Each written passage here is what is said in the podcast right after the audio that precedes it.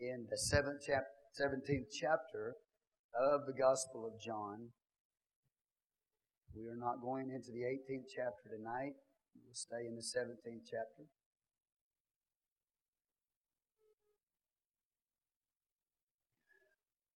Got through, I was reading through the, the last part of the text last Wednesday night, and I just felt unsatisfied. And so I believe that was from the Lord, okay? How many y'all believe in divine discontentment? I do. I believe in that. So he wanted to speak other things to us, and I'm glad I listened to the Lord because I learned a lot more in preparing uh, what he wants us to see in this chapter. I learned a lot more, so I trust it'll be a blessing to you tonight who are gathered to hear the word of the Lord. All right, John chapter 17, the high priestly prayer of Jesus Christ. Okay, verse 1. These words spake Jesus, lifted up his eyes to heaven, and said, Father, the hour is come. Glorify thy Son, that thy Son also may glorify thee. Father, I thank you tonight for this 17th chapter of the Gospel according to St. John. We ask your blessing to be upon the reading of your word and also the exposition of it, God. Speak in and through me tonight to this people. Let us prepare our hearts, God, to receive your word and to speak your word. In Jesus' name, receive all the glory and the honor and the praise tonight. Amen. You may be seated in the name of the Lord. The 17th chapter of the Gospel, according to St. John, is a crescendo of everything that has happened before it. Okay? Everything Jesus said, everything that Jesus did is like music. It's been played. And as you're going through up to the 17th chapter, you reach a crescendo. And crescendo is as you're playing music, it gets louder and louder and louder and louder until you get to the loudest point, which is called a crescendo. Do you understand that? Okay. So everything Jesus has been saying and everything that he's been doing, all the signs and all the sayings of Jesus in the Gospel of John are declaring that he is God. And when you get to the 17th chapter, it's the high point. So he brings everything that he's already done in the 16th chap- 16 chapters before it he brings it into the 17th chapter.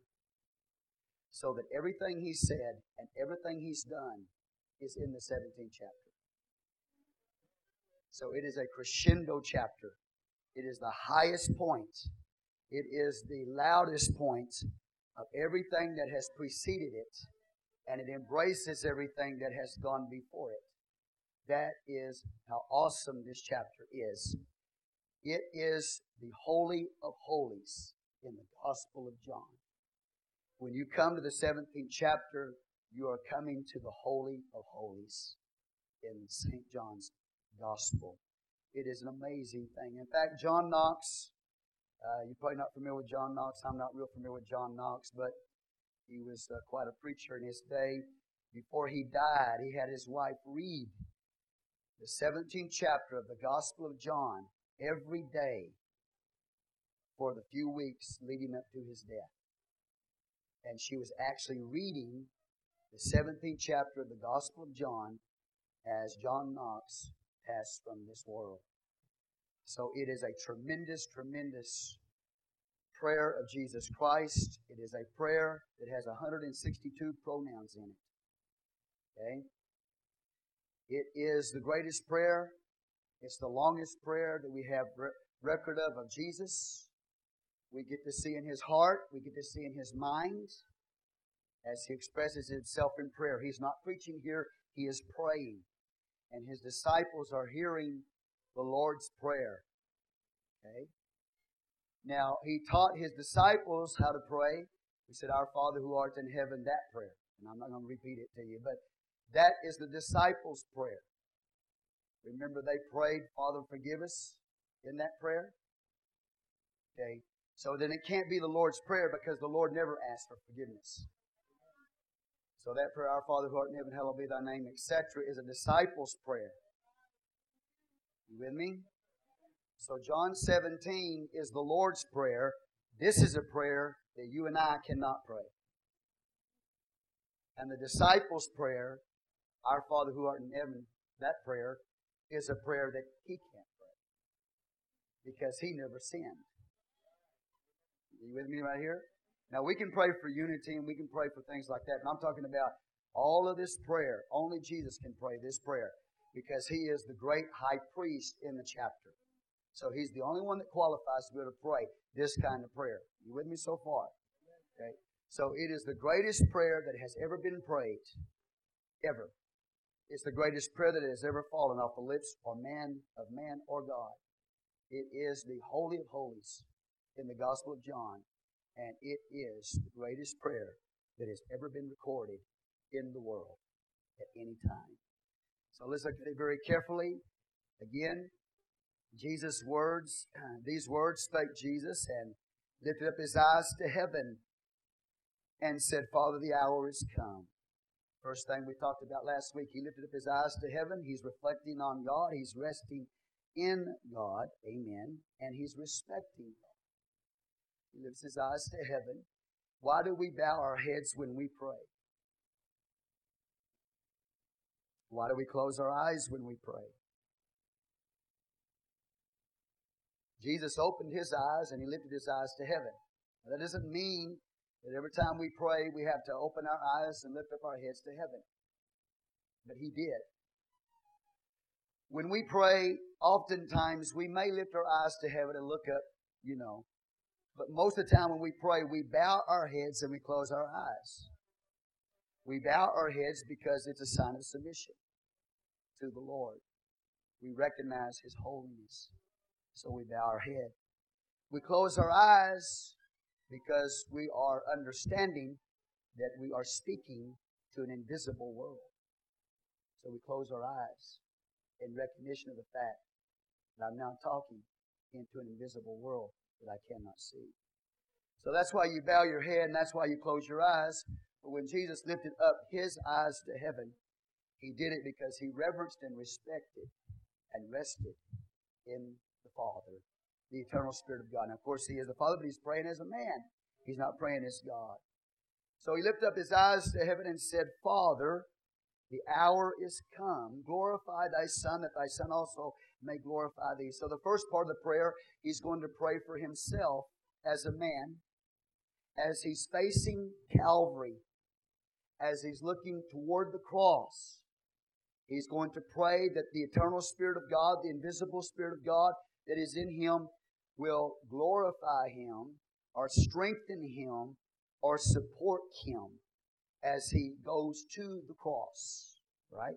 So he's praying as a man for God's glory or God's manifest power to be revealed in his death, his burial, and his resurrection. So when he says, Glorify thy Son, are y'all with me? He's saying, I need your power manifested in the cross, in my death, burial, and resurrection. Lord, he's praying for God's power to be manifested in his life.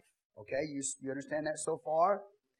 Praise the Lord. And that he would bring him out of death into glorification and ultimately set upon the throne. So he says, Glorify thy Son, that thy Son also may glorify thee. That's the ultimate reason why Jesus came into the world and died, was that he might glorify the Father. And the way he glorified the Father is by his dying for you and I in order to save us. Okay? You understand that? So Secondarily, the reason why he died was to save us. But in dying to save us, he fulfilled the up, ultimate purpose of his death on the cross, and that was to glorify God in everything that he did. So he's asking here, look at it again, as he's praying, we're getting into the prayer now. He said, The hour is come. that clock that was set way back in eternity, okay? All the way back in eternity, that specific hour in eternity, Jesus was slain from the foundation of the world. So from eternity, that clock was set. He was slain from the foundation of the world. And so as time progressively passed in history, now it is the hour. It's time for that clock that was set in eternity to strike the hour for which he was born, and that is that he would die. So he talks about his hour. He said, The hour is come. You with me? So he says, The hour is come, glorify thy Son, that thy Son also may glorify thee. And he's praying this way because he knows he's going to have to go to the cross and he's going to have to die on that cross. So he knows that only through the cross and by the cross and out of the cross can glorification come. He knows that's the only way that he can glorify the Father is if he goes to the cross and he dies for you and me. That's the only way he can glorify the Father, and that's the only way that he can be glorified is if he goes to the cross and dies on the cross. Amen? He knows that. So he's praying like this. Amen. Now look at verse 2. As thou hast given him power over all flesh, that he should give eternal life to as many as thou hast given him. So he knows the purpose of the cross then is to redeem mankind. That only by the cross can he give us eternal life. And he has power or he has authority over all flesh. When he goes to that cross, amen, his authority is legitimate. It's not like authority in churches. You know, people fight to be in positions and and a lot of authority that's in the world today is illegitimate authority, but his authority is legitimate. His authority comes from God. The authority he has is over all flesh. He dies on that cross. Through that death on the cross and his resurrection, he'll be able to offer eternal life to humanity. You see that?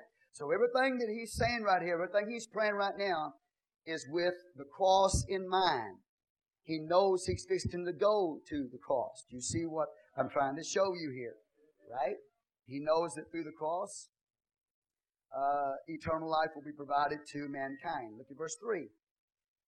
And this is life eternal, that they might know thee, the only true God, and Jesus Christ, whom thou hast sent. So now he gives us revelation in his prayer that the only way to know God is by knowing Him. And the only way to have eternal life is by knowing God. If you don't know God, if you don't know that Jesus is God, okay, with me? As Savior, you cannot be saved. Because He's the only true God that there is. And Jesus Christ is a manifestation of God coming into the world to save you. Y'all awake? Hey, watch. Verse 3 This is life eternal, that they might know thee, the only true God, and Jesus Christ whom thou hast sent. And the word know there doesn't mean that you have facts. The word known there is ginosko, ginosko, which means to have a relationship with Him. He's not talking about somebody who has a bunch of information. He's talking about somebody who has a relationship with God. And the only way you can have a relationship with God, amen, is if He dies on that cross to save us and bring us to God. So Jesus is the only way you can be saved, and He's the only one that you can know as God because He brings God to you. If you don't know Jesus as God, you have no God. If you don't know Jesus as Savior, you have no salvation. Because He's the only God there is, and He's the only one that can provide salvation for you. And to have salvation or to have eternal life is to know the only true God and the Lord Jesus Christ. Okay? Because He is God. And He's the one who's brought salvation to mankind, eternal life. Now look, verse 4 I have glorified thee on the earth. I have finished the work which thou hast gave me to do. And this is interesting, as I pointed out last week. He is moving in and out of eternity as he's praying. Okay? So not limited to time. When he's praying, this is a high priestly prayer. So he moves in his prayer into eternal things. And he speaks as if he's already been to the cross, resurrected from the dead, and he speaks as if he's sitting at the right hand of the Father. Are y'all with me today? As the high priest to the church. So he's high, he's operating as a high priest here. Praise God. Which is something that's ultimately fulfilled at the time of his resurrection and ascension. But he's moving in the Spirit. He's moving into eternal things as he's praying, and he's praying as a high priest, as one that's already been resurrected from the dead.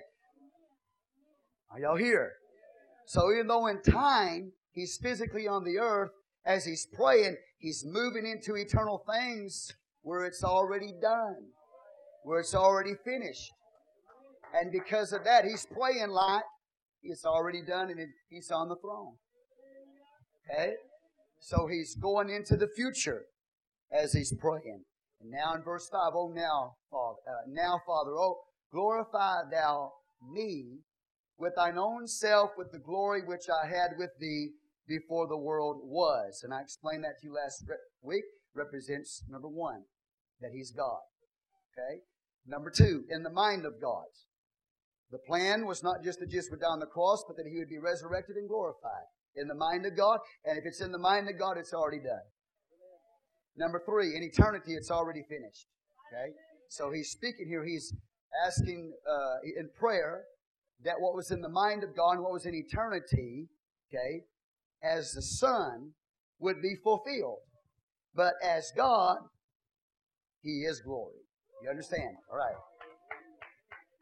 Verse 6 I have manifested thy name unto the men which thou gavest me out of the world. Thine they were, and thou gavest them me, and they have kept thy word. Now, this is where I want to start focusing tonight. I want to focus on what he just said right there. When he says, I have manifested thy name unto the men, he said, I have manifested thy name.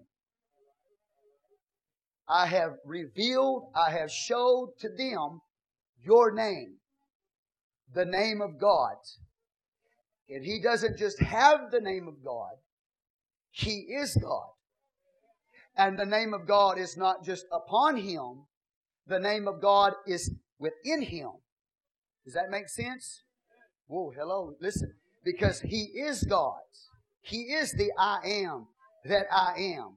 Now you have the name of God called upon you, but He is the name of God. And the name of God is not just on Him, the name of God is in Him or within Him because He is God. So when He says, I have manifested Thy name, He's telling them something very powerful. Because He's letting them know what is the name. Yeah, I know. I'm, okay, well, what does it represent? Okay. The name is his character and his nature. So when he comes into the world, he reveals the name of God to man. Number one, he is that God. And he's declaring to man the name of God. Are y'all here? In the Old Testament, they knew his name as, we'll pronounce it this way, Yahweh. Yod He Vav He. I am that I am. That was his name. God is not his name. God is a designation. God is a designation of his deity.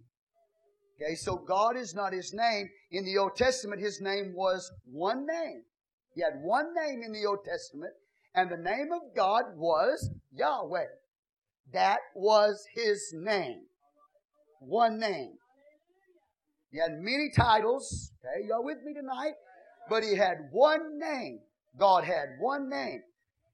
And in the Old Testament, they knew his name, Yahweh, but they did not know Yahweh in this revelation that is now with them. And that is Yahweh is become my salvation. Now salvation is linked to Yahweh.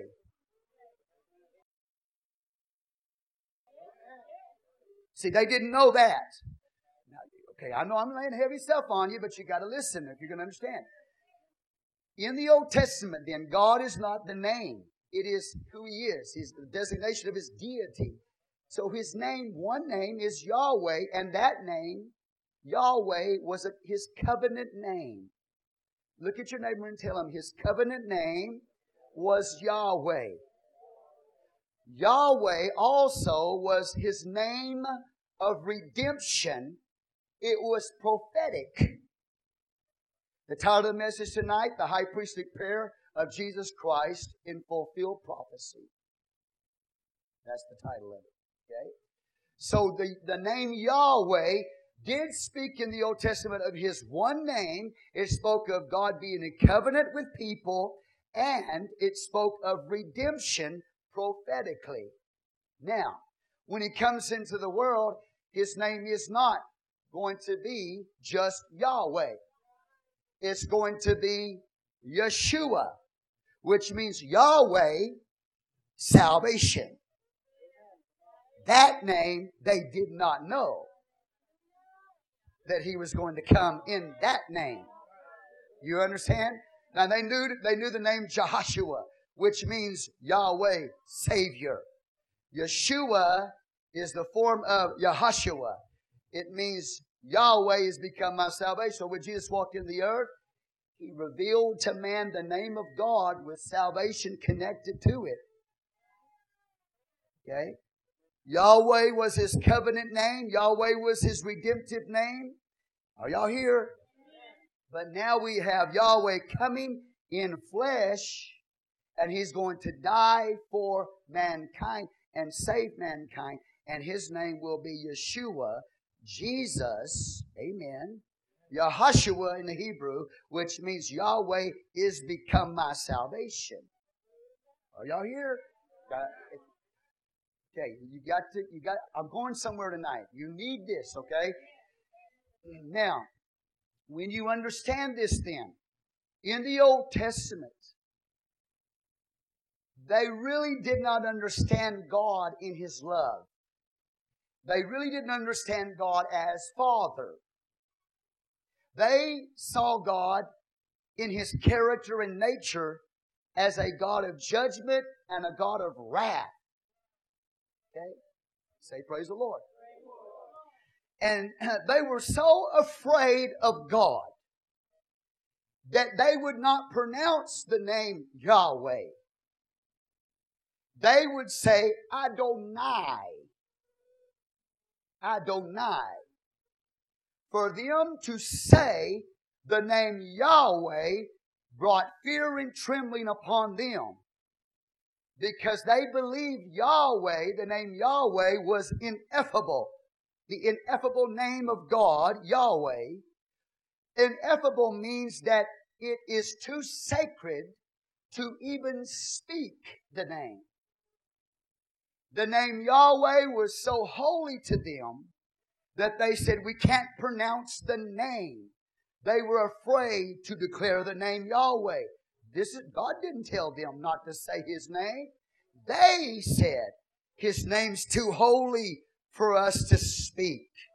They said, His name is ineffable. It's the tetragrammaton. Are y'all with me right now? We can't speak that name so we'll just say HaShem. We'll just say Adonai. We'll just say the Lord. But we won't ever say Yahweh because the name is too sacred. And so they went through life fearing and afraid of God. Uh, they saw him as a God of wrath and a God of judgment. That was the character uh, that they understood about God in the Old Testament. They didn't understand He's a God of love, even though the Old Testament said He was. They really didn't have a hold of that, that He's a God of mercy, that He's a God of grace, that He's a God of love. So they walked in fear, not all of them, but most of the people in the nation walked in fear to the point they would never pronounce His one name Yahweh. You understand what I'm telling you? Because they were afraid of his judgment. Now, there were some. Look at with me in Psalm 9 in verse 9. There were some that pronounced the name Yahweh in the Old Testament. David was one of them. David was unique. Uh, I will say above the people. There were many people who had revelation, but I don't think any of them had the revelation that David had in David's life. David had a revelation of the name of God. And David was not afraid to speak the name of God. The reason why David was not afraid to say the name of God is because David had a true understanding of the nature and character of God. The other people, they just saw God on one side, a God of wrath and a God of judgment, so don't say his name. But David was more than a king. David was a prophet, and he was also a priest. And David had a revelation of the name of God that it wasn't, he wasn't just a God of judgment and wrath, but he was a God of mercy and loving kindness.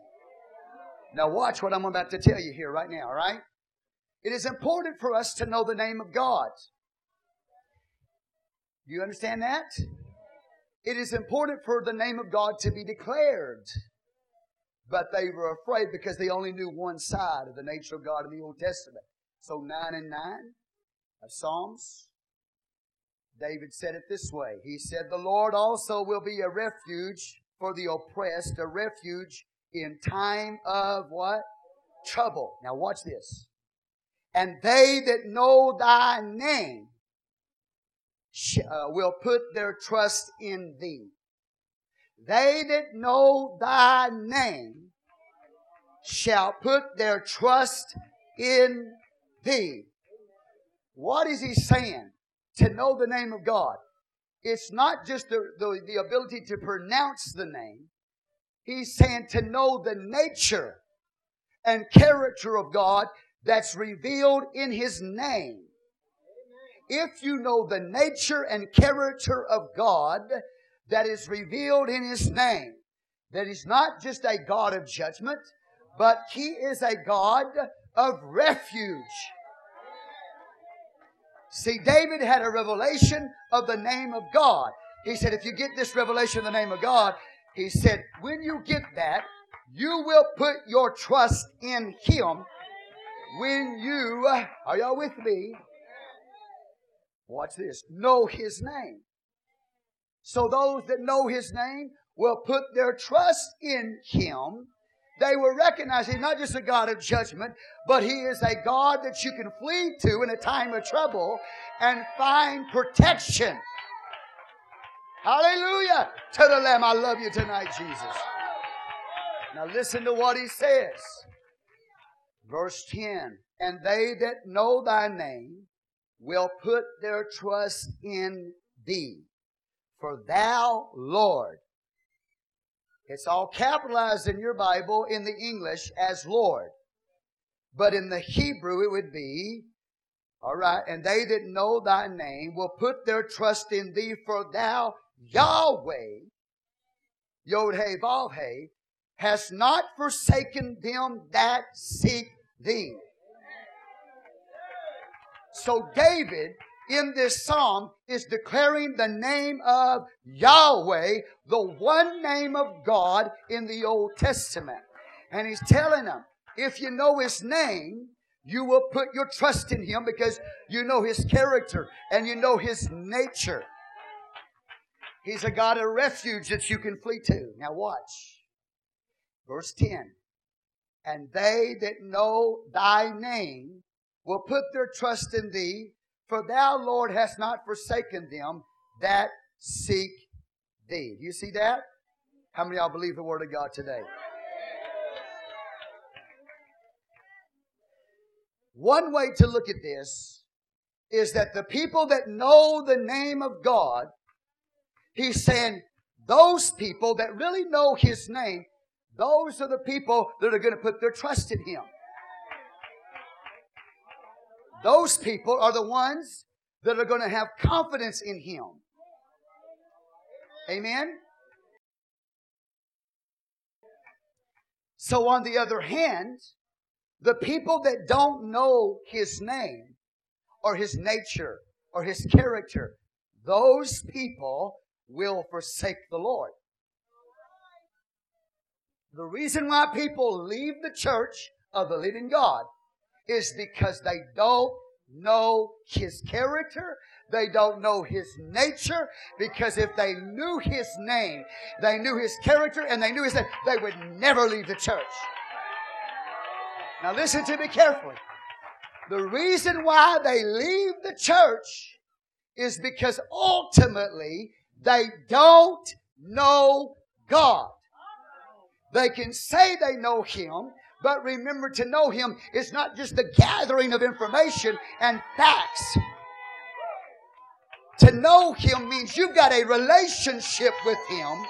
You know His character and you know His nature that's been revealed to you by His name. And when you really know Him, you're going to put your trust in Him. If you don't know Him, you're not going to put your trust in Him. And eventually you will forsake the Lord because you don't know Him. Are y'all here with me now? You can talk about how much you know the Lord and how much you love God. And uh, yeah, time will tell if you really do know Him or not. If you really know His name or not. If you do, you will put your trust in Him. Hallelujah to the Lamb. Give God praise in the house. Now, Look at Psalm 22.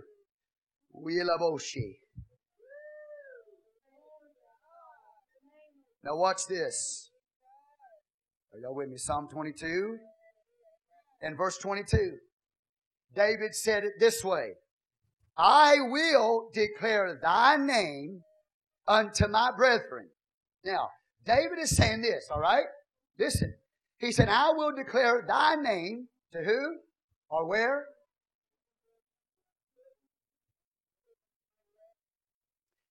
Unto my brethren. You get it? David is saying it. He said, I'm going to declare thy name to my brethren. So David was not afraid to stand up and to declare the name of God, Yahweh, to the congregation. He said, I'll declare that name. Hallelujah. Now watch. That's David. But ultimately, Psalm 22 and verse 22 is a prophecy of the Lord Jesus Christ. And he's the one that's speaking in this prophecy. And he says, I will declare, watch this, thy name unto my brethren. In the midst of the congregation will I praise thee. Now, David didn't have a problem with declaring the name of God because he understood the nature and character of God. And also, he did it by worship. So one way you declare the name of God is by your worship. If you, if you know who His name is, you know His nature and His character, you'll be a worshiper. You will be a praiser. And when you worship God, you are declaring the name of God in the house. His nature and His character. I can put my trust in Him. You can put your confidence in Him. I won't forsake the Lord because I really know the Lord. All right? So David declared the name by worship. Are y'all here? But Jesus literally fulfilled the prophecy when he said, I will declare thy name to my brethren. In the midst of the congregation will I praise ye. Thee, ye that fear the Lord, praise him. All ye seed of Jacob, glorify him and fear him, all ye seed of Israel. Y'all get it? So it's important that we understand who God is. What is His name? Do you really know Him tonight? You say, Yeah, I know His name. Do you really know what His name means? Okay? So the Old Testament was Yahweh, but we have a new revelation of God. Salvation now has been linked to the name of Yahweh. And David got a glimpse of that in the Old Testament. He saw things that people before him had not seen before. He was a prophet, a priest, and a king. And because he was a worshiper, God gave him revelation. And he would stand up and he would declare the name of God. And those people, when they came to understand who God was, they'd put their trust in him. And they start worshiping him because they knew he was a covenant keeping God that he wasn't just a God of judgment and just a God of wrath, but he was a God who wanted to be in fellowship with man and wanted to be in covenant with man and in a relationship with man. Woo, hallelujah to the Lamb. Now watch. Okay, I'm going to keep you in the Old Testament for just a minute. Go to Isaiah 40. Hmm. Now, how many of y'all put your trust in the Lord because you know Him? You know His name. What's His name? Say it again. Say it again. See, now for us, it's not just Yahweh. Yahweh is only a part of the name Jesus. See, he only had one name. God only has one name. But he added to his one name a dimension or an aspect called salvation.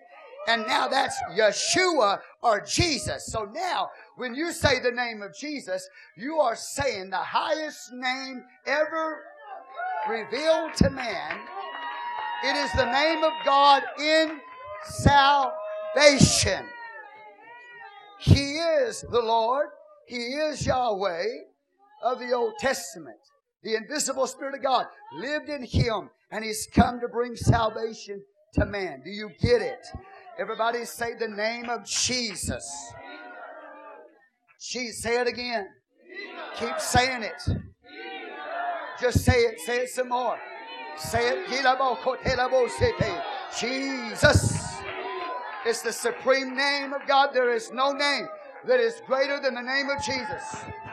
I'm trying to get you to see that God had only one name in the Old Testament. He had many titles, many attributes but one name. That was Yahweh. But now salvation has been added to it. And it's now Yeshua or Jesus. He's the Lord come in flesh to save mankind. Say Jesus again. Jesus. Say it again. Jesus. Say it again. Jesus. Say it again. I will declare thy name. Say it again. Devils fear that name. The devils fear that name. If you don't have the Holy Ghost, if you don't have the Holy Ghost, if you will sit there, if you'll begin to speak the name of Jesus, Jesus, Jesus, Jesus, Jesus, you realize that you can receive the baptism of the Holy Ghost just saying the name of Jesus.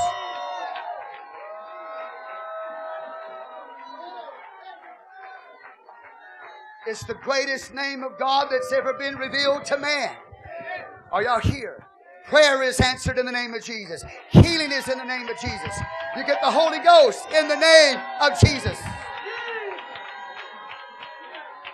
Now, you are the people of the name. Are y'all with me today?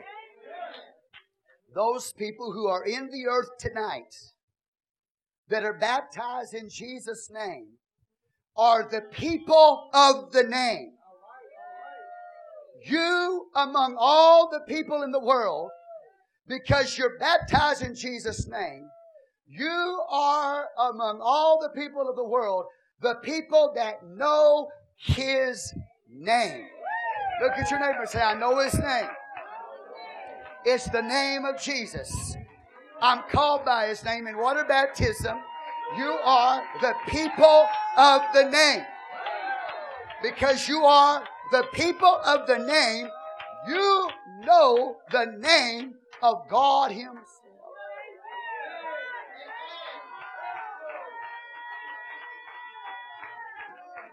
You'll see there's people say in other churches they say, well, yeah, we, we know we know his name is Jesus, but they really don't know his name. Not like those that have been called by the name. So, of all the people in all the churches, I can say one thing about you for sure. And that is you are indeed the people of the name because you have been baptized in the name of Jesus.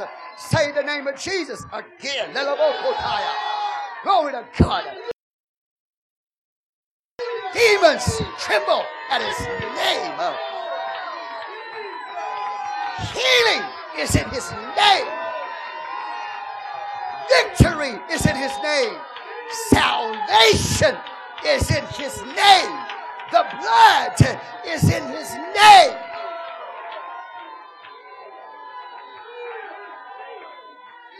And when he came into the world, he came and fulfilled the prophecy that says, I will declare thy name. Give God the praise in the midst of the congregation. Now look at Isaiah 40, please. Isaiah 40 and verse, let me get it for you. 43, Isaiah 43 and uh, verse 10. You ready? Look at it, what it says. Oh, are you glad tonight that you are the people of the name?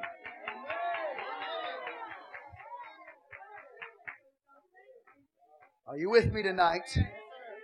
Now keep in mind, this is his high priestly prayer. Okay, here we go. 43 and 10. Prophecy. Ye are my witnesses, saith Yahweh, the Lord. And my servant, who's talking here? God or the Lord, right? Whose name is? Yeah, yeah, Old Testament though.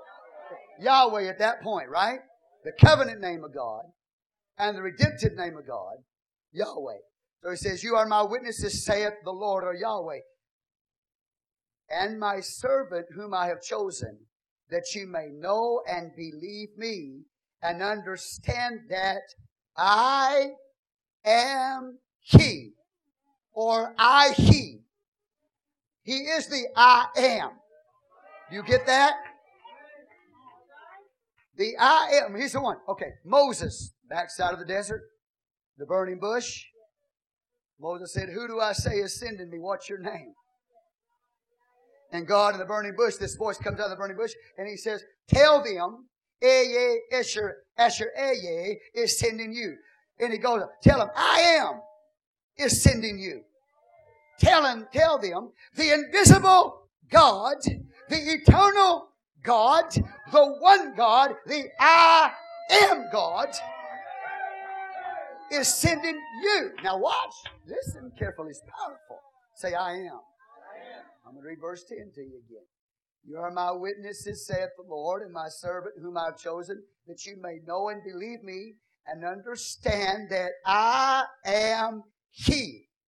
Before me there was no God formed, neither shall there be after me. He's saying that there's only one God. He said, Before me, there was no God. And he said, There's not going to be a God after me. Yahweh is saying, I am He. There's only one God. He is the eternal, invisible, supreme God of the Old Testament. There was no God before Him, and there will be no God after Him. Say, Praise the Lord. Look at verse uh, 25, 43, 25. Now I'm trying to show you something here, okay? I even, I am He that blotteth out thy transgressions for my own sake and will not remember thy sins. So he tells them that he is the I am, the uh, eternal God, the one God, amen. But he says he's the one that blots out your what? Transgressions for my own sake and will not remember thy sins. So there's a part of the name of God that is redemptive. He said, I will. That's what I'm trying to tell you here. Is that there were some people who weren't afraid of the name of God. Like David, they get to be, hey, this is what, this is what you're going to find in the name of God. And if you know the name of God, His character and His nature, then you know you're going to put your trust in Him. Hallelujah. You won't forsake the Lord because you know His name. Give God praise in the house. And so, He's telling us in these passages, His name will be I am or Yahweh, the eternal God. And this eternal God is going to what? Blot out thy transgressions. Now go to Isaiah 52 and verse 6. Now watch what he says here. I know, I know you know it all, but we're going over it again. Praise the Lord. And you're just jealous you can't do this. Hallelujah.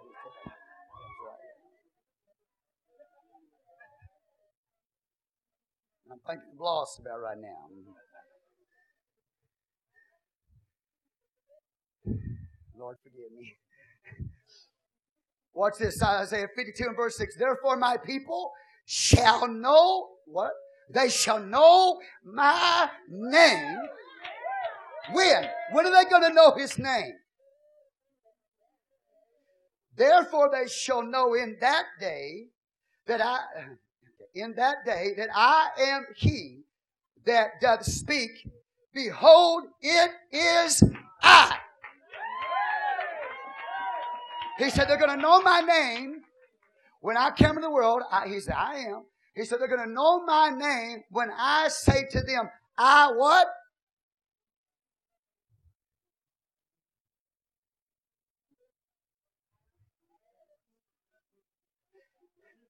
Therefore, my people shall know my name. Therefore, they shall know it in that day that I am He that does speak, behold, it is I. When he comes into the world and says, behold, it is I, that's going to be the phrase that will let them know he's revealing the name of God to them. And it's more than just Yahweh. Yahweh speaks of covenant and it speaks prophetically of redemption, but they didn't know what his full name would be when he came. And when he said, it is I, behold, it is I. When he said that, the name of Jesus is the name of God. It, the name of Yeshua is the name of God in redemption. He said, When I say, Behold, it is His I, you're going to know my name in that day. You haven't known it before. Uh, woo, give God praise in the house. Now, in the Gospel of John, he's going through Let's put it this way. He hits a chord here, and he hits another chord. It gets louder. The, the musical instrument is getting louder as he goes through. He said, I am the bread that came down from heaven. He said, I'm the light of the world. He said, I am the door. He said, I'm the good shepherd. He said, I am the resurrection and the light. He said, I am the way, the truth, and the light. He said, I am the true vine in the 15th chapter. So in the Gospel of John, he's playing these notes. He's letting them know I am is standing right here. The Lord who is light is right here. The Lord who is, are y'all with me tonight? Give God praise. The Lord who is your bread. The Lord who is your light. The Lord who is the door. The Lord who is the good shepherd. The Lord, are y'all with me now? Give God praise in this house. The Lord who is the way. The Lord who is the resurrection and the life. The Lord who is the true vine. He's telling them, look at me. He said, I'm the fulfillment of all of those images. He said, I'm coming to tell you who I am is, and I am is right here. And you're looking at I am. He said, I'm the fulfillment of all of those images. And every one of those images uh, that he said, I am, were all images of salvation for the people of God. Glory to God in the highest. And now in the 17th chapter, boom, he hits the crescendo. It's the loudest note. It's the highest point. And he says, I have manifested thy name. Already told him, I am. And every image that he alluded to was all the images of salvation that God would bring to his people, and they were all resident in the God man. Oh, hallelujah! Hallelujah! Hallelujah! Now, watch this. He is going to show them in this John 17 that he's also the true high priest. He's going to show them that he's the true temple. He's going to show them that he's the fulfillment of all the feast.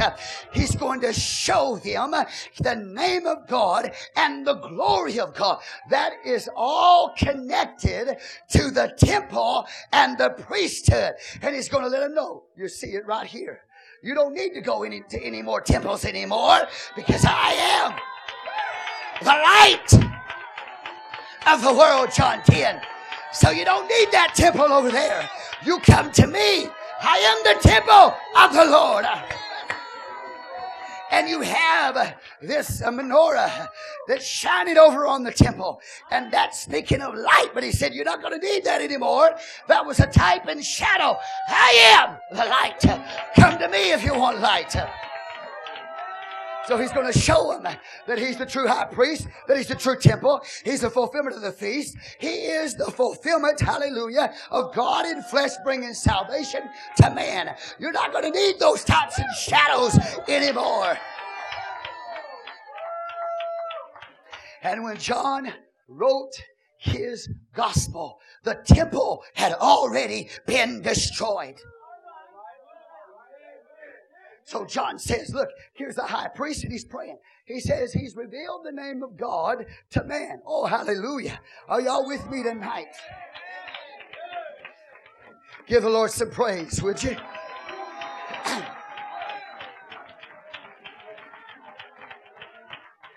now watch. Watch what he's doing here. Okay.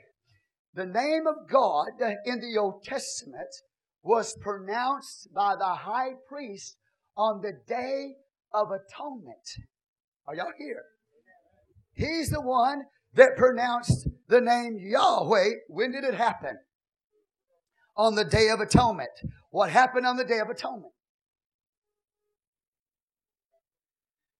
Beautiful. Sacrifices were made. Correct? Okay. Sacrifices are made on the day of atonement. The high priest speaks the name of God on the day of atonement. That time is the only time it's ever is ever called out was off the lips of the high priest on the Day of Atonement. So his name is declared on the Day of Atonement. Now, like I said, David had a revelation of it.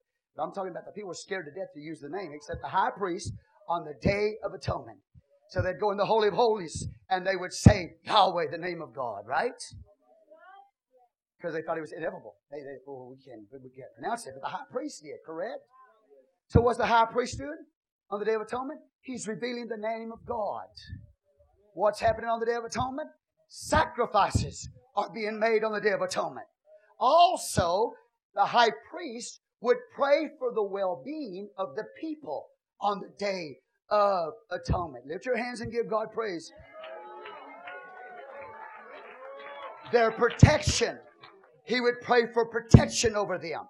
And on the Day of Atonement, also he would bless the people and watch what he would do. Look in Numbers chapter 6. Are y'all with me so far? Numbers chapter 6. Glory God.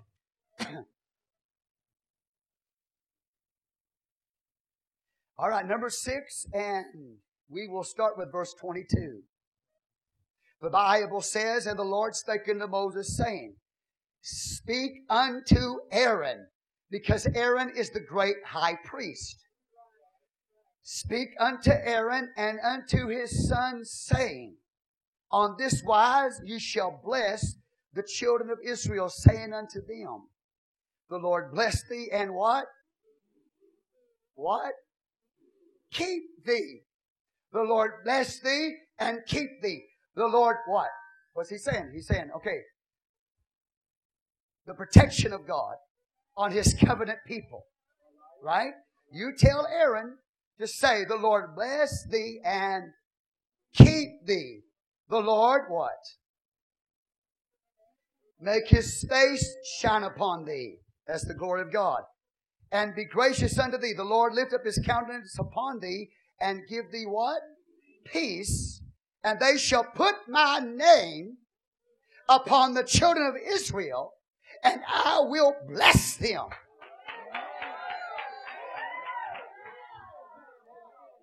Do you see it?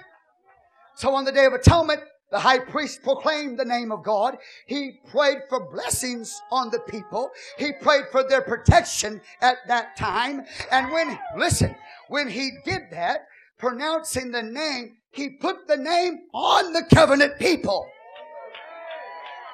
So that covenant community of people carried the name of God. In the Old Testament, the covenant people of God were called by the name of God. They had the name of God put upon them. And when the name of God was put upon them, all of His blessings and all of His protection came on them.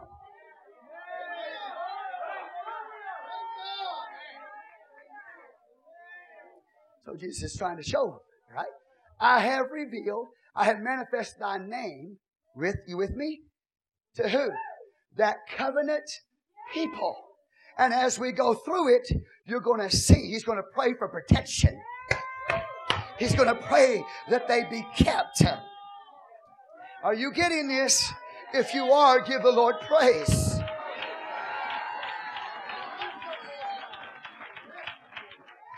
so that the covenant community always had the name of God called upon them. And when they had the name of God called upon them, they entered into His blessings and His protection, His keeping power. Are y'all with me? Give the Lord some praise in the house. So go back to 17, John 17 and verse 6. He said, I have manifested thy name unto the men, which thou gavest me out of the world. Thine they were, and thou gavest them me, and they have kept thy word. So he is fulfilling the role of the high priest in declaring the name of God to the covenant community. Are y'all with me? Are y'all with me? Say, Praise the Lord. This is vital that you get this, okay? Now listen. He said, I manifested thy name. All right? So that's an aspect that proves, watch, that he is the high priest. Now listen, not only the high priest, but the temple. Because in the Old Testament, the temple was where God put his name. Am I boring you? I can let you go home. No, I got a job to do to glorify God. The name of God was put in the temple. And the high priest was connected to the temple and also had the name of God on his turban. Exodus chapter 28 tells us that there was a gold plate that was put on his turban that had holiness unto Yahweh. So when that high priest walked on the Day of Atonement, they saw him wearing that uh, mitre, uh, that, that gold plated uh, gold plate on the front of his turban with a, a cord holding it in place, and it had the name of God on his forehead. And when they looked at him, they not only saw the name of God in his forehead, he's the carrier of the name of God. The temple had the name of God declared in it. But when they saw his garments, Exodus 28 says they were called the garments of beauty and glory. the garments of beauty and glory was on the high priest with the name of God on the high priest and he was associated with a temple that had the name of God in it. And when they saw the high priest, they knew that's the only way to get to God is by him and through him. Are y'all with me? Give the Lord praise in the house. So now he's fulfilling the Levitical priesthood, but he's a priest after the order of Melchizedek. He is a king priest with the finished work, the emblems of the finished work, bread and wine to present to the church. But he still has to fulfill that priesthood of Aaron that carried the name of God, that blessed the people in the name of the Lord, that put the name of God upon the people and blessed them and, and prayed for protection on them. Are y'all with me now? They knew the only way to get to God was by that temple and by that priest. No other way to get to God or to know God. Now watch. So Jesus comes to the word and said, I manifest thy name. I'm the true temple. I manifest thy name. I'm the true high priest. He doesn't have the name upon him like the priest name, the name of the Lord on the priest's mitre. He's got the name within him because he is the name. He is the Lord. He's not just called by the name of the Lord, he is the Lord. Give God praise in the house. And he's going to talk uh, with me now. And the temple was to be consecrated. The temple was to be holy. Are y'all with me? If you understand what I'm saying, lift up the hands and praise the Lord.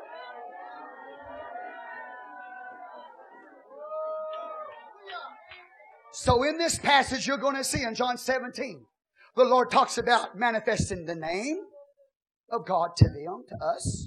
He's going to talk about glory, like the high priest wore the garments of glory. Are y'all here? He's going to talk about sanctification or holiness, which is connected with the priesthood and the temple. He's going to talk about that. He's going to talk about protection for you, which is all connected to prophetic promises in the Old Testament that's found in the priesthood and in the temple and in the feast of the Lord. And he's letting them know all of that is fulfilled in me. When he lifts up that prayer before God as a man. Are you here tonight? It is a crescendo of all Old Testament prophecy in John 17. It is a crescendo of all that was said and done in the Gospel of John leading up to it. It is the highest point. It is the place of holiness. It's the Holy of Holies. I brought you to the Holy of Holies tonight in the Word of God. Now you're going to have to step in there. I can't make you get in there. I can bring you to the door, but you got to go in for yourself. Now, the name of God, Jesus, now in salvation, Yahweh in salvation. We are called by the name of the Lord. So we have his name upon us because we're covenant people. You can't be in covenant if the name of Jesus is not, if you're not called by his name. If you haven't been baptized in Jesus' name, you're not in covenant. Because Old Testament or New Testament, everybody that was in the family of God and was in covenant was called by the name of the Lord. Are y'all awake tonight? Well, glory to God. Hallelujah.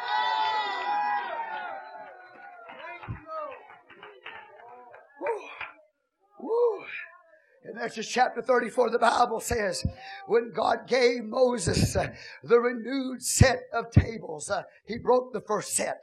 The, the renewed set uh, that Moses came down. I believe, you know, he prepared the table. Anyway, I'm getting all that. But the theophany of God that Moses saw in 34 of Exodus, uh, God said, I'm going to explain my name. I'm going to show you in my name my character and my nature. He said, Let me show you. Watch, go turn there. Turn there to Exodus 34. Praise God. I know I'm moving fast, but you got to get it in the spirit. Hallelujah to the Lamb. Glory to Jesus. Oh, Jesus. He's an awesome God. Woo, glory to God, man. Mm. That's not for a show. God is in this place.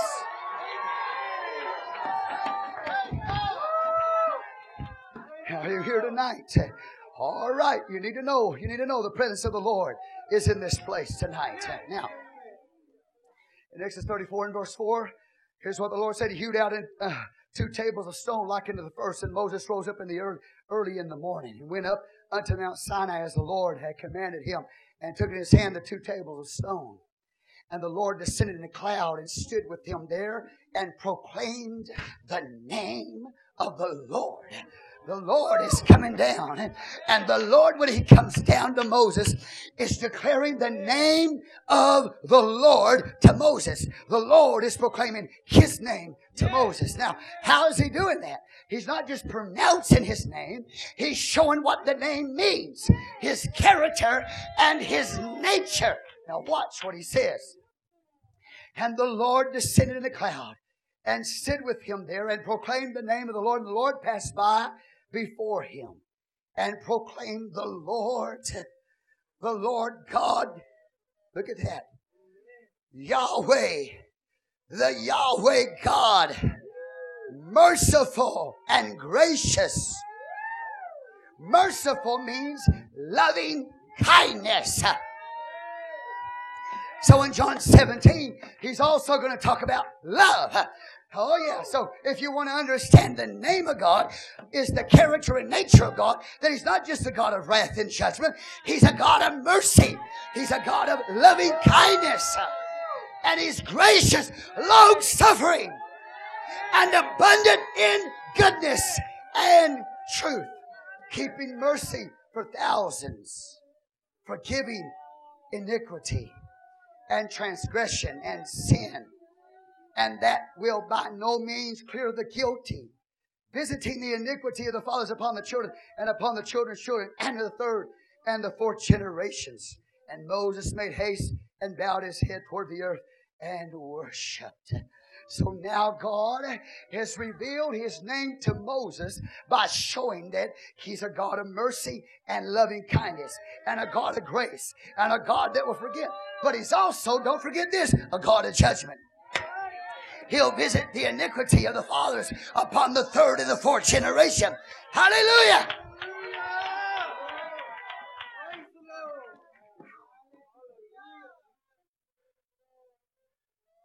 Glory to God. Do you see it? Do you see it? Give the Lord praise in the house.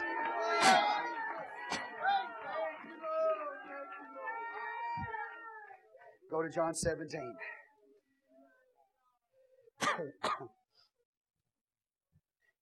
John's showing them. The temple's destroyed. You don't need it. The feasts are fulfilled in Christ.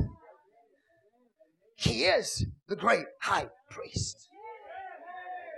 He is the one that declared the name of God, salvation for you, and preservation, protection, keeping power, and His glory. Are y'all with me now? Is in you now. Do you receive the glory of God? When you received His name, you got His glory. When you became a child of God, you experienced His glory.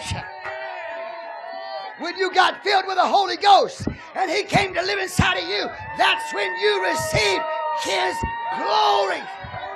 Glory speaks of honor. I'm honored tonight because I'm His child. I'm honored tonight. I'm in the family of God. I'm honored tonight because I'm called by His name. I'm honored tonight because the Spirit of God dwells inside of me.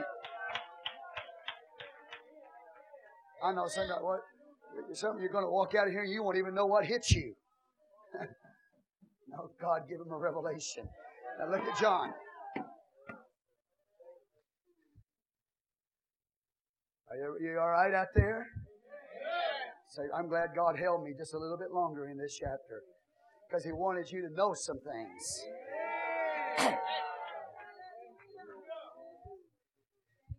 so now, He said, I manifested Thy name unto the men which Thou gavest me out of the world. This is God's greatest gift to Jesus. You are God's gift, greatest gift to Jesus Christ. The church is God's greatest gift to Jesus Christ. And God's greatest gift to the church or to the world is Jesus Christ. Are y'all with me now? I manifested thy name unto the men. What is it again? Say it. Say it again. I want you to say it, man. Jesus. My goodness. See, if you really knew his name, his nature, and his character, see, he didn't just have the name of God on him, it was within him because he was God who has become my salvation. If you know his name, you'll put your trust in him. And you'll not, listen to me, you won't forsake him. Now hold on to this. There's gonna I'm, I'm hanging ropes here tonight, all right? Praise the Lord. Now look, he said, I have manifested thy name, now you know the name of God. You are the people of the name, and you know the name of God. They didn't know his name as Jesus. They got glimpses of it here and there in Joshua when he followed Moses, the law. They got glimpses of his name. Are y'all here right now? Yahashua, Joshua, uh, here and there. Oh, glory. There's, see, there's something in that right there. There's, that's powerful right there. But anyway, now they know his name. It's Yeshua, Jesus. The highest name that's ever been revealed to man. The highest name of God. The name that brings salvation and protection and healing to your life. Are y'all awake tonight? Mm-hmm. Does anybody care? Okay. Thou gavest them me, and they have kept what? They have kept thy word. Singular word. John 1 1 in the beginning was the Word, the Word was with God, and the Word was God. They have kept thy word. They have been faithful to the word. They've been faithful to Jesus, who is God. The word is not the Son. The word is God. The word has existed forever.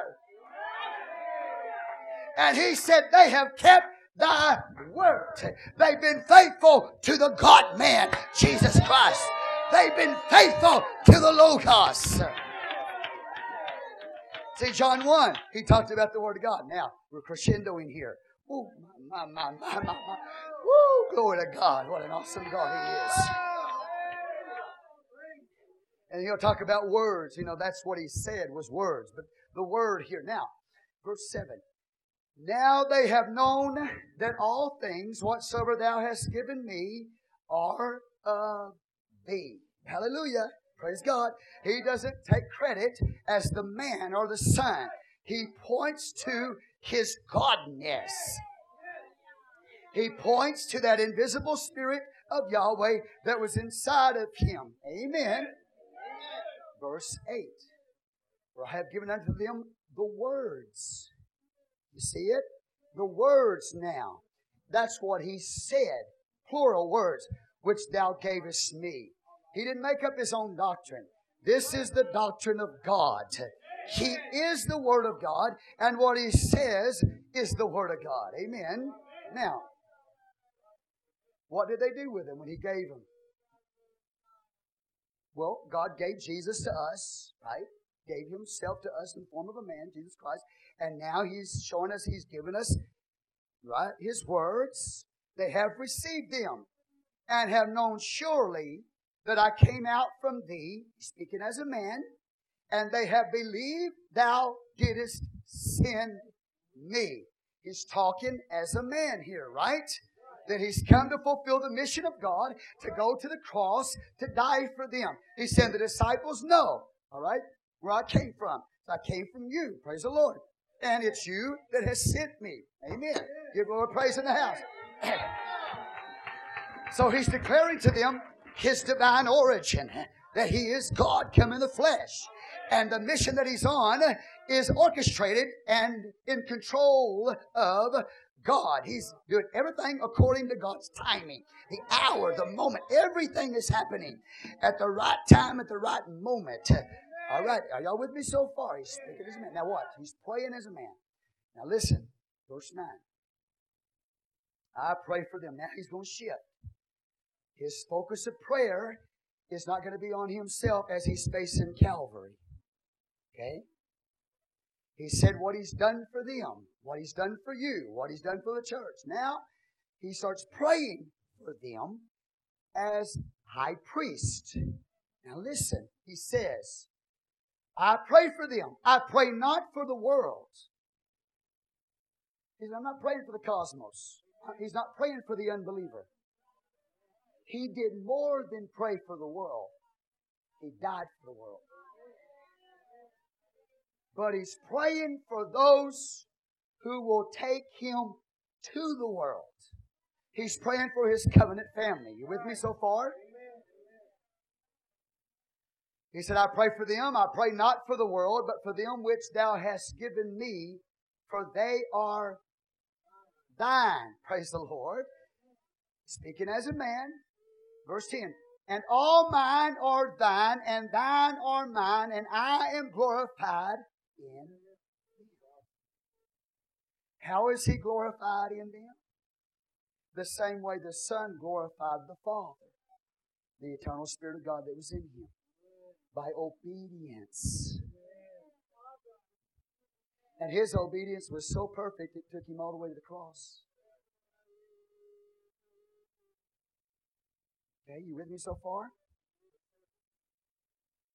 So, how do you glorify him? By obedience. I'm going to tell the young people that are in the house. I'm going to tell all the children that are in the house that can understand me. You cannot honor your father without obeying him. I'm talking about your natural father. Whether he be a stepfather or a father by um, bio, bio, biological father. You cannot honor your father without obeying your father. Now, if he's an unbeliever, you, now, and you're married and you're adult now, I'm not talking to the adults, I'm talking to the teenagers, I'm talking to the children. Whenever you disrespect your father or you disobey your father, you dishonor him. Don't ever forget it. The only way that you can honor your father or give glory to your father in the natural is by obeying what he tells you. The moment you rebel against him, you have dishonored your father. You have brought shame upon him. I know people that are so careful in their relationship with their Father, whatever He tells them to do, they never back talk. Never. Because they have a revelation that if they backtalk their Father, they are bringing reproach and shame upon Him. So I'm asking, I'm just going to lay some practical application to you tonight. For those of you who have a father, if you disrespect them and you disobey them, then you have brought shame upon your father and a reproach upon him. So be careful before you ever say anything against him or do anything against him. Are y'all hearing me now? Children and young people. Hallelujah to the Lamb. Give God praise in the house.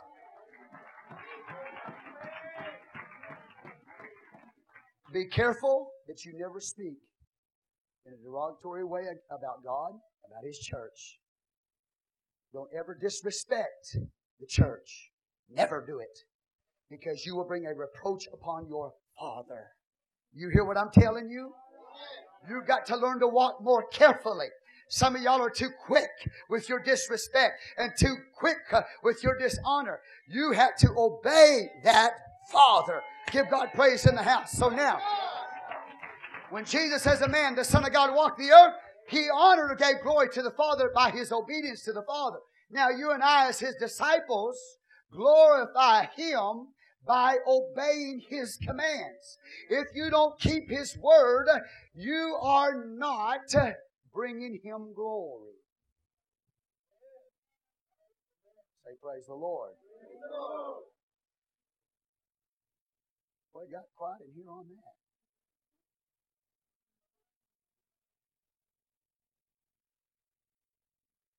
My mother told me a story about my grandfather that they were very careful in their respect toward, toward my grandfather, their mother. And they were playing a joke on their dad. their dad, my grandfather, they pulled the chair out from underneath him and he fell to the ground. And he said, and they said, as soon as they did that, it brought shame on them. They felt shame, they felt remorse just for playing a joke on their dad. They were very, very careful about the way they treated their father. So that even when they were playing, it made them feel bad. We don't live in that generation now. And my grandfather was not a hard man. But I'm just trying to illustrate respect to you tonight. You don't live in that generation anymore. Young people and children think they can disrespect and disobey their parents and still honor them. You can't do it. You better start getting real careful with the way you treat your father. Give God praise in the house. And then ultimately, I'm talking about to the children and young people. I'm talking about your natural father. Amen. Goes into the church, but ultimately, your father is God. You be very, very careful that you don't bring a reproach on the name of God by your life. If you do, if you mess up, just repent. Say, God, forgive me. I messed up. I feel really bad about what I've done. Keep the right spirit. Okay? Amen. Praise the Lord. Hallelujah. God will forgive you. Now, all right, having said that,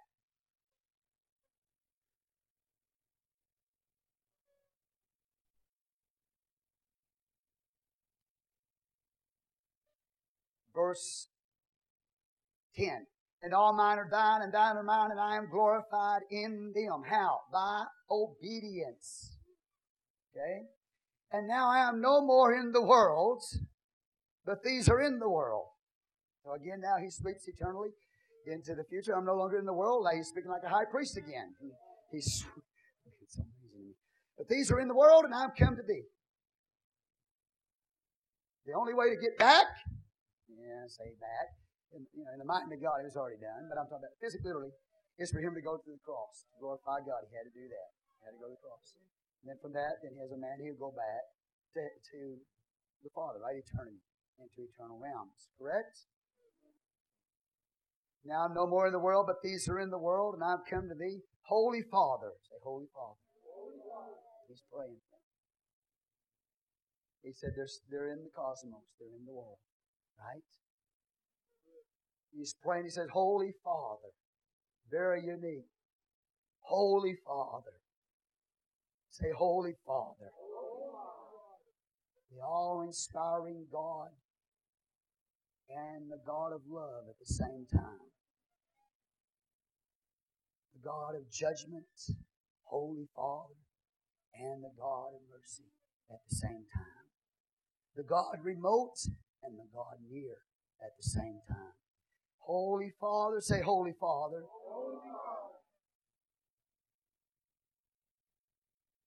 God bless your heart. I, just, I have a feeling that what I'm preaching and teaching tonight is not just going to be coming to you. It's going to bless somebody else in the future. Give the Lord praise for what He's going to do with this word. And now I am no more in the world, but these are in the world, and I am come to thee, Holy Father, keep through thine own those whom thou hast given me, that they may be one as we are. Remember what that high priest prayed? They would put the name of God on, on the people, the covenant people of God, right? Excuse me. I'm sorry. May the Lord bless thee and protect thee or keep thee. What's he doing right here? He's revealed the name of God to them. And now he's asking that they be kept. He's acting as a high priest.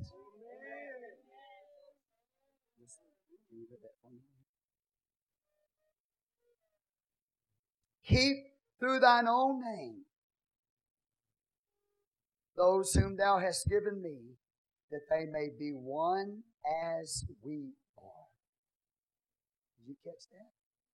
That they may be one as we are. He's praying for unity of the church, not as a one world church system, but unity as a church having the presence of His presence.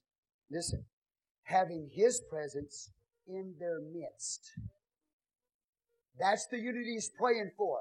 Like He and the Father are one, He's praying that the church get a revelation that He's dwelling in the midst of them, that His presence is in the midst of you. Will you get Psalm 133? Look. Look, watch. That when the corporate body comes together, there should be a unity of that body the same way there's a unity between the Father and the Son. That the presence of the Father is in the Son. And He's fulfilling the will of God. Okay, you with me? So for you, it's not just being one together, it's being one in Christ or one in the sense that He's dwelling in the midst of you. Do you have that revelation that He's in the midst of you? Okay, read.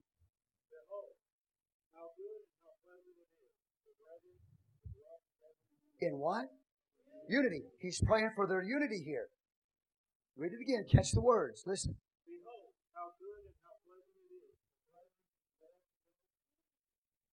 What's it like? Read.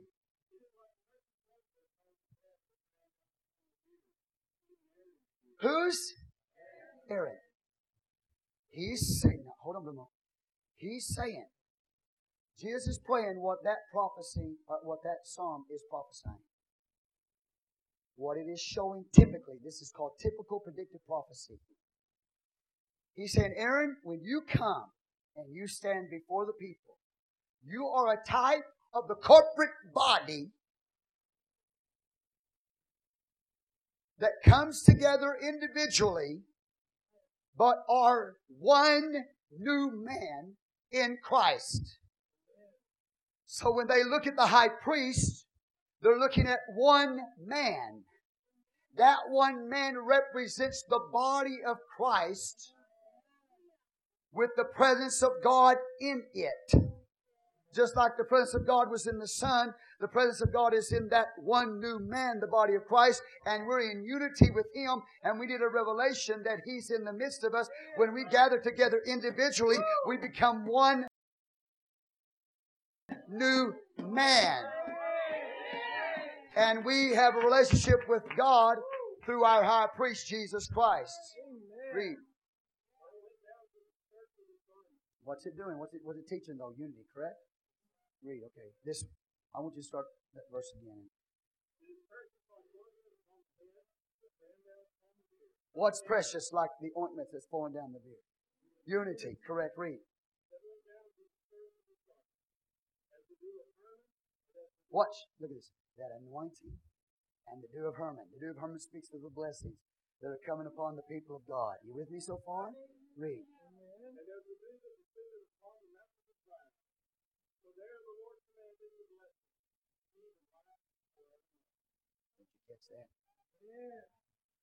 So when he prays here for the unity of the church, he's taking you back to Psalm 133. And he's showing you what's going to happen when that church comes together in unity as the one new man. The presence of God will be in the midst of that group of people, that covenant people. The presence of God will be in the midst of them in their high priest and Jesus is that high priest. So he's not, he's not just saying, lay down all, he's not, he's not saying, lay down your doctrines and let's all come together. He's speaking about unity, just like he and the Father are one. God is in him. So when you come together, come together in understanding that you are in unity one with another, and the presence of God is dwelling in the midst of you and the blessings of God are flowing to you. Amen. All right. Yeah, yeah, yeah. All right. You got it. Okay.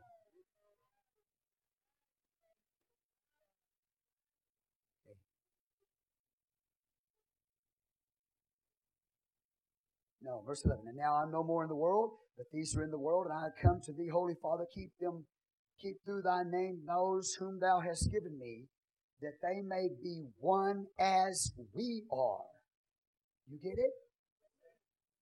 Okay, hold your place on verse 10. Go to verse 23. He said, I in them and thou in me. The temple was also the dwelling place of God's presence. And so he's telling them where the Father is. He's saying, He's dwelling in me. He's the temple of the Lord. And he's showing you he's going to set up a new temple called the church. And in that temple, he's going to dwell in the midst of them. And you're going to be in unity. And you're going to recognize the presence of God is in the church. Just like the presence of God was in the body or the temple of Jesus Christ.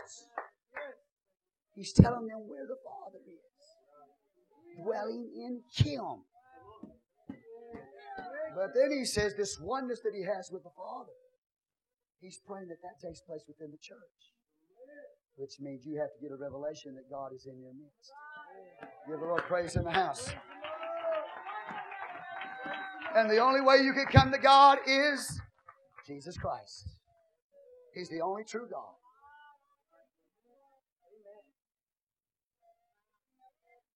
Okay? This, this is what he's praying. Now, verse 12 says, While I was with them in the world, I kept them in thy name.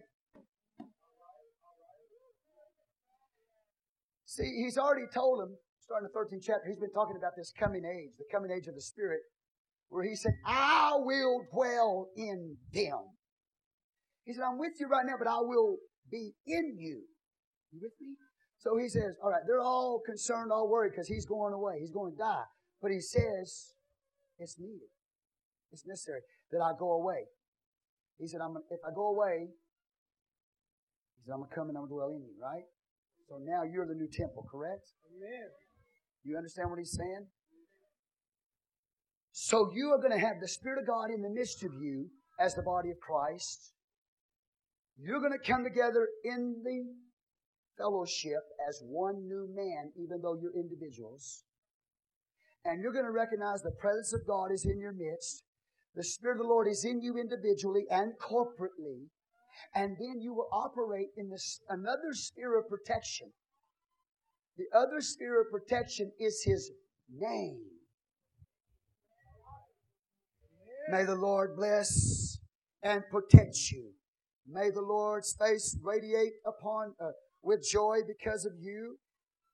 May He be gracious to you, His favor, and give you His peace. And goes on and talks about the name of God being called upon you. So now, you understand what I'm saying? Your protection in the world is the name of Jesus. That you're going to not only be operating in the sphere of His Spirit, but you're going to be operating in the sphere of His name. And His name that you're carrying is going to protect you from the enemy that's in the world.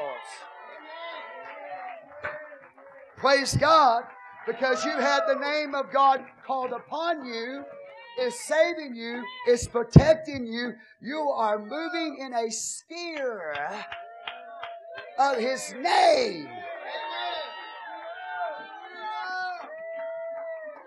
You get it?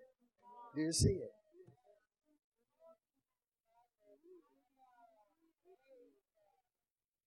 Keep through thine own name those whom thou hast given me, that they may be one as we are. While I was with them in the world, I kept them in thy name. Look at that. Thy name. Those that thou gavest me have kept, and none of them is lost, but the son of perdition, that the scriptures might be fulfilled. He said, now, Judas Iscariot is not with them at this time. So he's not praying for Judas Iscariot. Judas Iscariot is a traitor. Judas Iscariot is a betrayer. Judas Iscariot chose to leave the Lord. And because he chose to leave the Lord, listen, none of them is lost. Watch. None of them is lost, but who? The son of perdition. Okay? He was with the twelve, but now he's lost. Who is he? None of them perisheth, but the son of perdition. None of them peri- is perishing or perished except the son of perishing. He makes a play on the word. He said, None of them is lost or perishing except the son of perishing.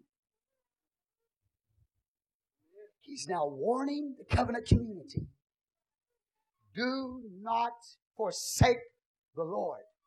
But remember what I said those that know His name will put their trust in Him. They will not forsake the Lord if they know His name, His nature and character. Judas Iscariot never called Jesus Lord one time in his life. So he left the Lord, and as a result of that, he became the only one of the twelve that perished, that was lost. So he was the son of perishing, the son of ruin, because he chose to betray his Lord. And what, please listen, what John is trying to get across to this church that is being persecuted by Judaism. Don't be like Judas Iscariot and apostatize away from Jesus Christ. Even if they put you out of the synagogue for your faith and belief in Jesus Christ, you better stay faithful to Jesus Christ to the end. If you don't, you will perish. Give God praise in the house. And he explains, he says, it's a fulfillment of prophecy.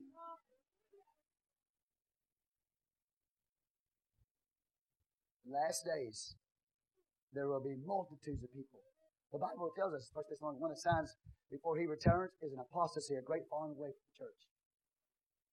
There will be people like Judas Iscariot who will forsake Jesus Christ and betray him and become a traitor, and they will perish. Give the Lord praise. Not for perishing, but for the truth.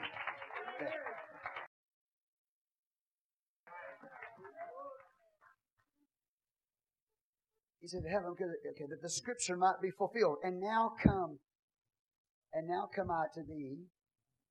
And these things I speak in the world, that they might have my joy fulfilled in themselves.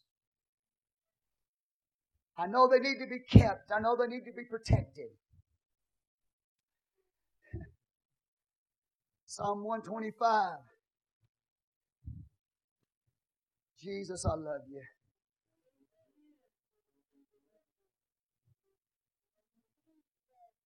They need protection because people like Judas Iscariot are going to try to bring disunity to the church.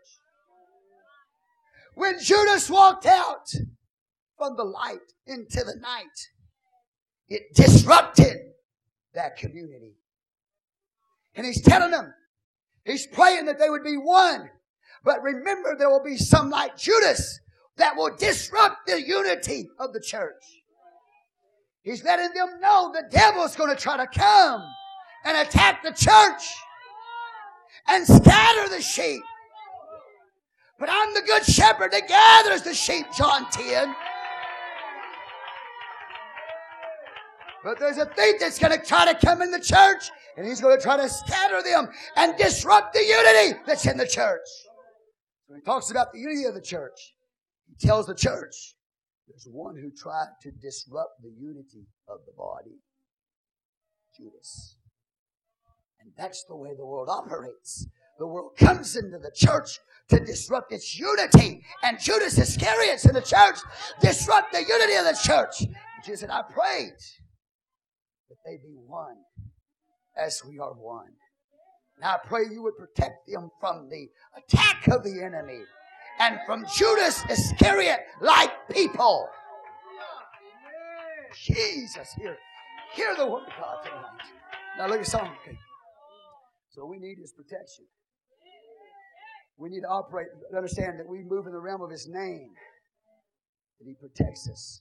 Because there are Judases that come into the church that seek to break the unity of the body. Say, Pastor, are you talking to me? All you got to do is say, Jesus, I don't want to be that. And if you mean it from your heart tonight, it's as good as done. Don't play games.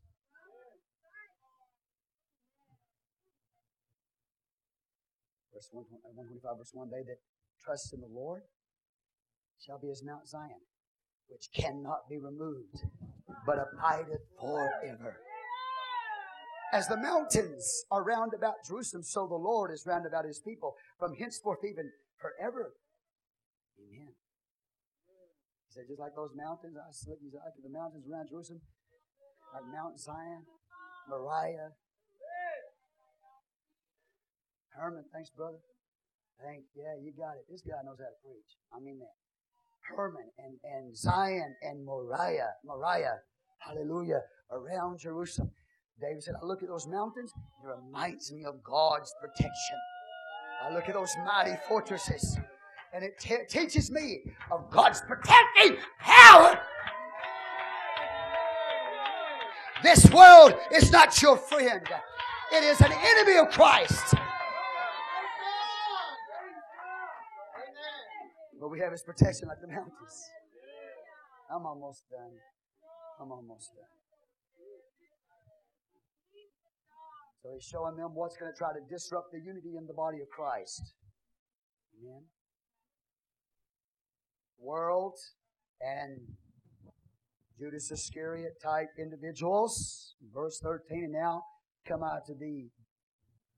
And these things I speak in the world that they might have my joy fulfilled themselves. You're going to need his joy. The enemy's against you. Persecution of the world.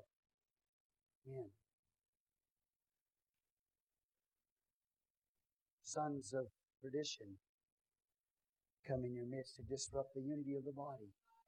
So you're going to need his joy. Say, but you got it.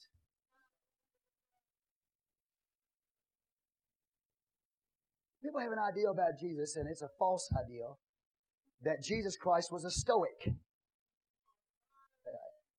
I wish I'd look up at me. I'm not, I know I'm not pretty, but I'm preaching the Word of God. And, and and so they have this idea they go to church and they become Stoics.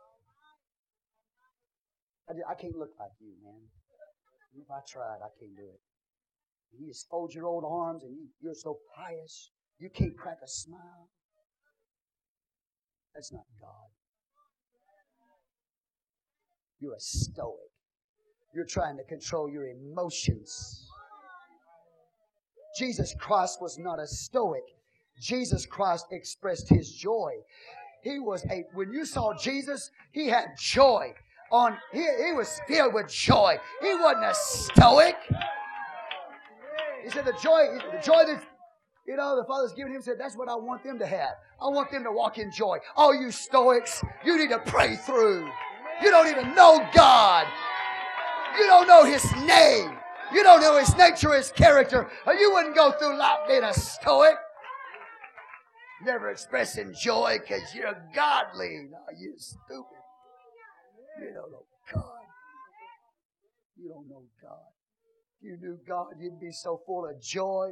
If people see the glory of God radiating off of you, the glory of God on your face, being communicated, joy unspeakable and full of glory, they would see the light and the glory and the joy in you. I can look at some of your face and tell you don't know God. You knew God, you'd have the glory of God on your face.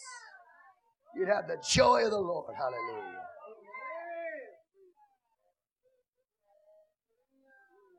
You try to paint Jesus Christ the dark ages. The dark ages, you know. Dark ages, Brother Bloss, they started playing music. All music was in the minor key. They didn't know God. There's a bunch of religious devils in the church. Yelabo Koshanda. Yeah, get up there and play in the minor. We can't go in the major key, you know, because that might make somebody happy. So we're going to play it like a funeral service. And we get into this liturgical chanting. They didn't know God. Because they had in their mind a Jesus that was a stoic. They didn't have joy. So they thought, well, we're going to have to be, when we come to church, it's going to have to be a funeral service. And they played like it was a funeral service, their music. And they painted his pictures like he was a, you ever seen pictures painted in the dark ages of Jesus Christ? Painted him as a pathetic Savior. That's not the Jesus of the Bible. Give God praise in the house.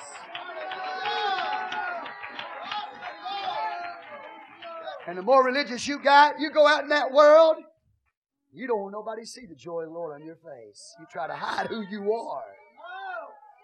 But you remember the world it's against you. You're a swan in a duck pond. We're talking about ducks tonight again. Hallelujah.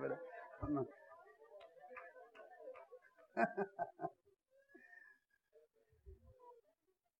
You're a swan in a duck pond. You don't even know the nature that's in you. You're a swan in a duck pond. Like Hans Christian Andersen, he wrote a story about a, an ugly duckling. This swan, in its early days, swimming around in a duck pond. And all the ducks looked at the swan and persecuted the swan and made the swan feel bad. Didn't look like the duck in the pond. And in this little duck pond, limited space, this swan swam around. Until one day he got a revelation that he was a swan and not a duck. He had been persecuted by those ducks in that duck pond all those days. And then he decided, I'm a swan, I'm not a duck. Hallelujah. And he flapped his wings and he flew away to a, another land. A beautiful garden with beautiful, beautiful sweet smelling trees with limbs that bent down toward the the canal. The canal went past those trees. That duck in a new environment, in a new land. But it came to the understanding it was a swan and not a duck. Let me tell you something. You're a swan in this world, and ducks in this world hate you because to them you're an ugly duckling. But someday you're going to get a revelation of the nature that's in you and you're going to fly away into the paradise of God Almighty. Give God praise in the house. Where do you think these guys got those stories, man? That's the church of Jesus Christ. Sitting in the old duck pond without an understanding of who they are. I'm glad I'm a swan and not a duck. And I'm not talking to the duck tonight, I'm talking to the swan. Hallelujah. Look your neighbor say, You're a swan and not a duck. Hallelujah. You just don't know it. Fly, buddy, fly. Go ahead, Jared, fly, man.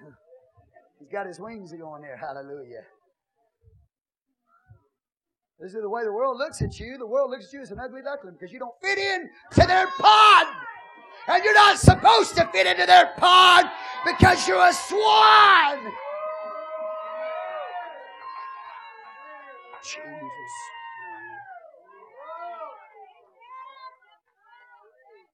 He's praying that you be filled with joy.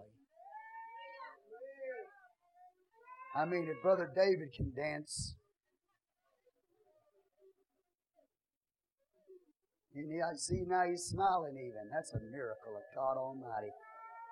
David Navarrete can smile. He's your cousin, isn't he?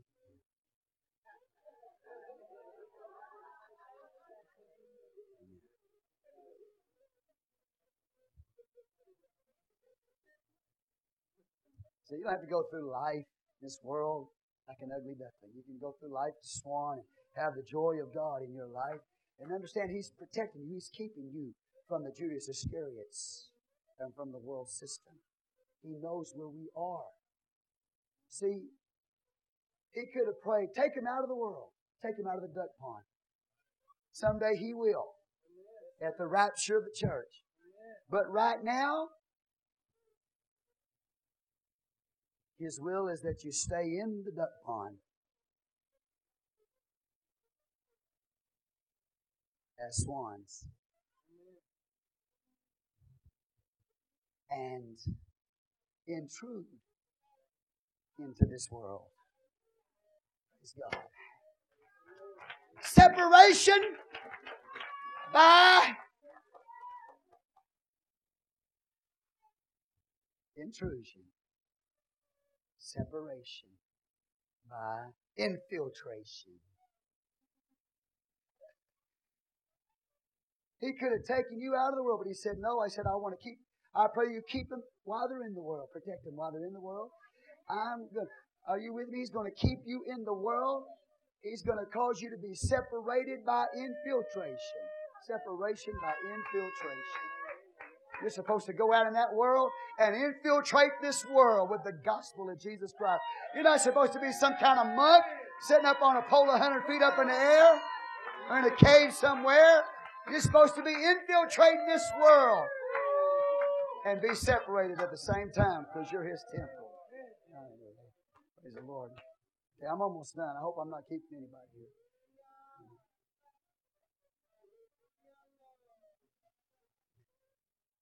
How many of you glad you're a swan?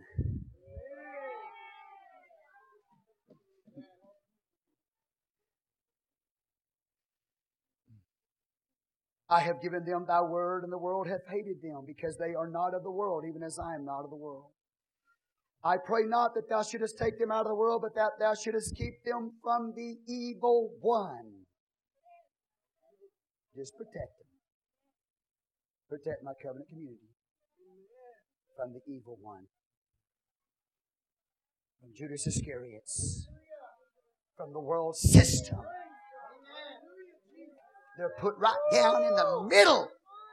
They're, they're living where the enemy is. They're surrounded by the enemy.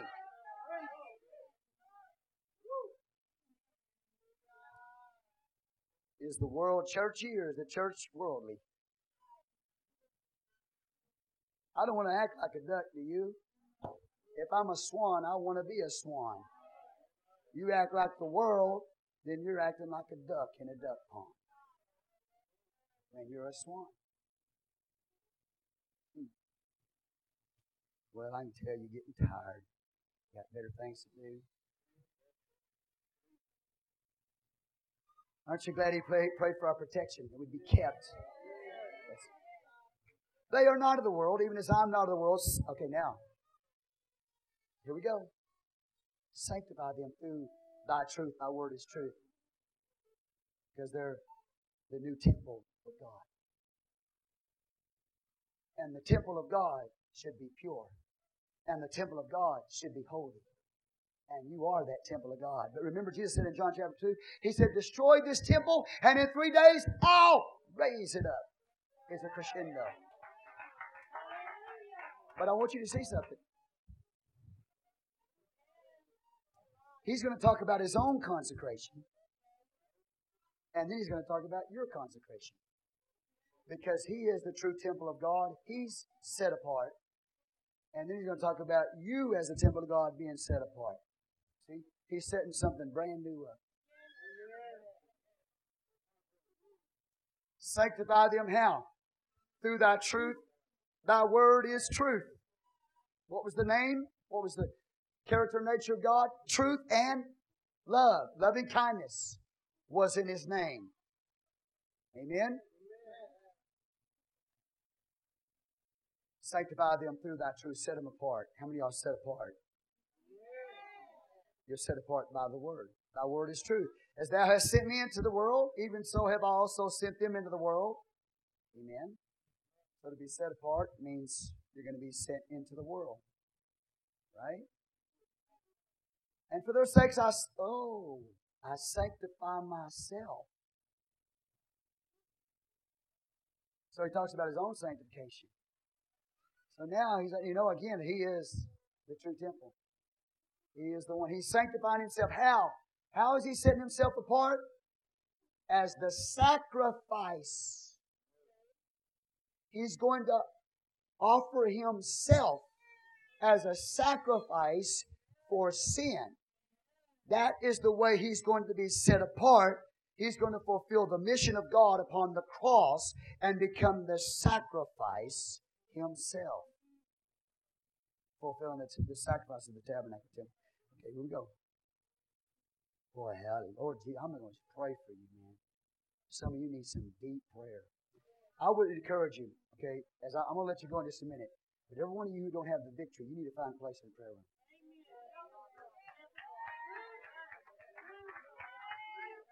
Because there's some stuff really eating at some of you. You better get the victory quick.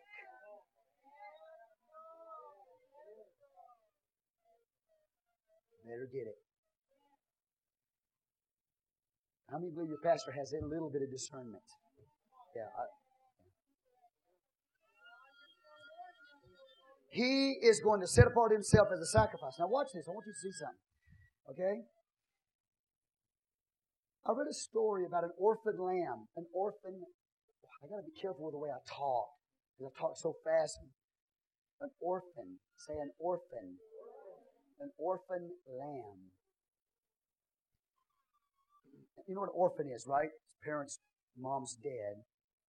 So the, the ewe, I have a hard time talking about ewes. The ewe lamb, E W E, ewe. How would you say it? How many? The ewe lamb of this eh, little sheep lamb. The ewe, the mother of this little lamb, died, and this little lamb became an orphan. And the shepherd saw another ewe lamb, another mother that had lost its baby lamb in death. So the shepherd studied the situation.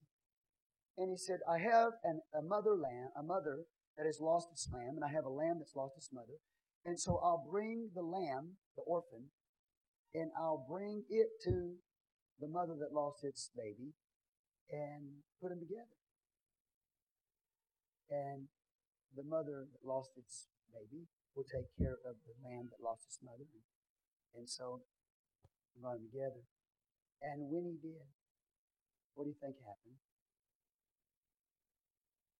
The mother lamb, the mother sheep, rejected the orphan. So the shepherd, in his wisdom, took and skinned the dead lamb and put its skin on the live lamb and brought the live lamb with the skin to the mother. And when the mother saw the fleece of her lamb upon that lamb, she accepted it and she took care of it. And that's what Jesus, I'll just give you a story here to illustrate Jesus doing that for you. He became the sacrifice for you, the lamb which was slain from, the, from before the foundation of the world. And so now, instead of being rejected, now you're accepted because of the shed blood or the death of the Lamb of God. And you've been clothed in his garments of salvation. You've been accepted by the Lord. You'd have come up there any old way, you'd have been rejected. But because of the death of the Lamb, because he sanctified himself,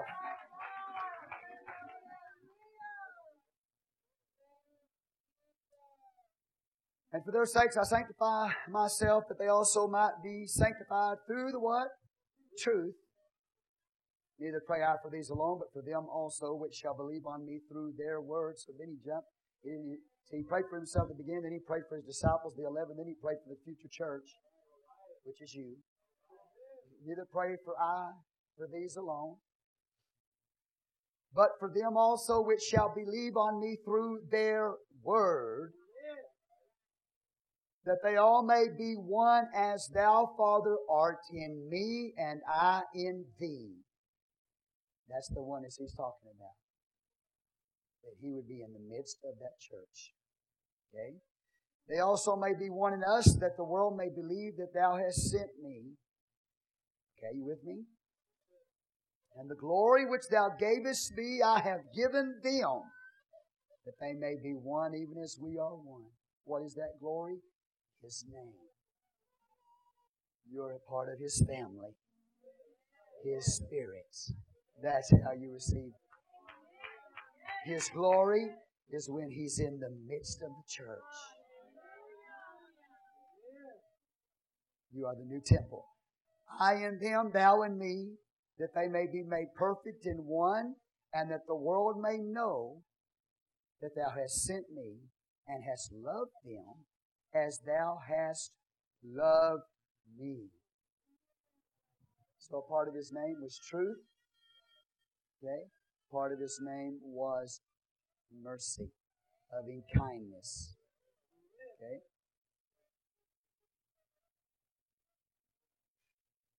I'll read again. I am them, I am them, thou and me, that they may be made perfect in one, that the world may know that I have thou hast sent me and hast loved them as thou hast loved me. Amen. You're going to know God in a way they never got a hold of in the Old Testament. That he's not just a God of judgment and wrath, he's a God of mercy, loving kindness. Isn't that beautiful? You're loved by God. And the greatest demonstration of that love is when he died on the cross.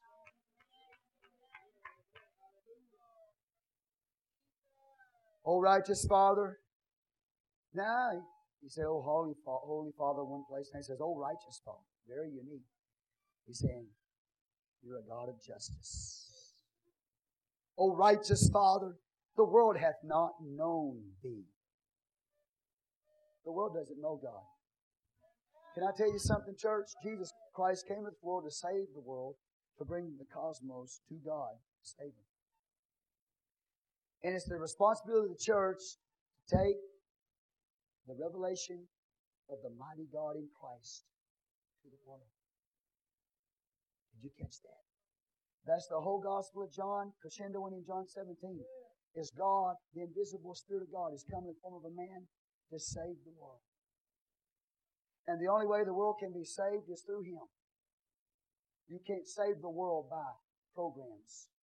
And you can't, you can't make the world a better place. The only way the world can be made a, the world can't be made a better place.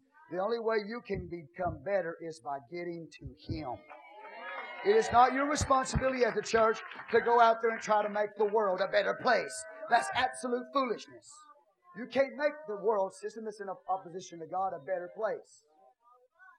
Our job is not to make the world a better place. Our job is to bring the world to Jesus Christ. Our job is not to have all kinds of programs. Our job is to present the mighty God in Jesus Christ, to preach that, and tell the world, and only through Him can you be saved. And tell them how filthy they are until they come to Him.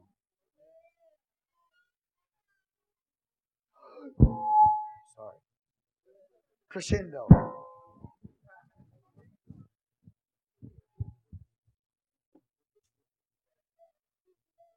Did you understand that? How many people say, I'm trying to make the world a better place. You, you're going to die. You're never, you're never going to accomplish it. Okay. It's only 9.30. I think I've done okay.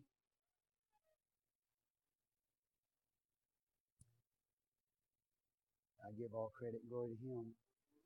Here we go. Where am I at? 23. I and them, thou and me, that they may be made perfect in one, and that the world may know that thou hast sent me, and hast loved them as thou hast loved me. Oh, the love of God. I mean, Jesus, the way he's praying, the way he's expressing his love for them, you know how much he loves you? Yeah. Yeah, man. Father, I will that they also whom thou hast given me be with me where I am. Take them home. At some point, they're gonna, you're going to be the swan that flies away. They may be with me where I am, that they may behold my glory which thou hast given me.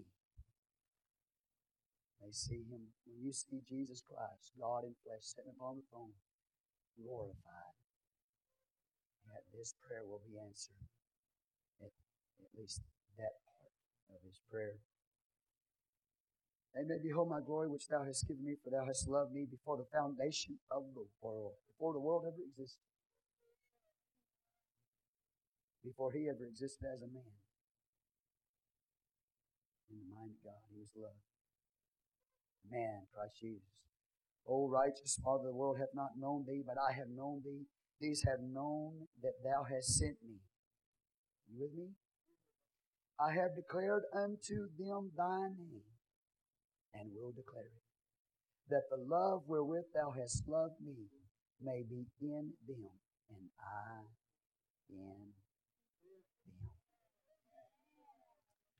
He wants us to submit to that love.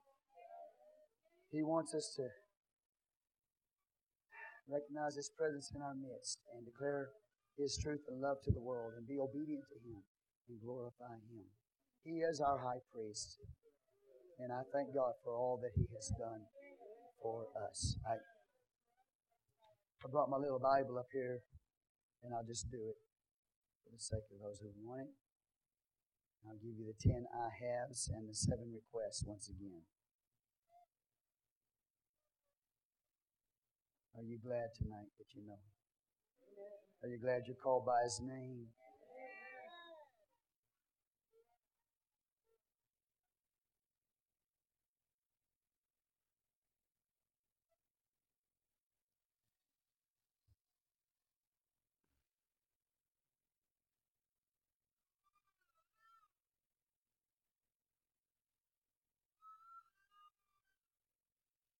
Amen. You want to get a glimpse of Jesus' high priestly ministry today? Yes.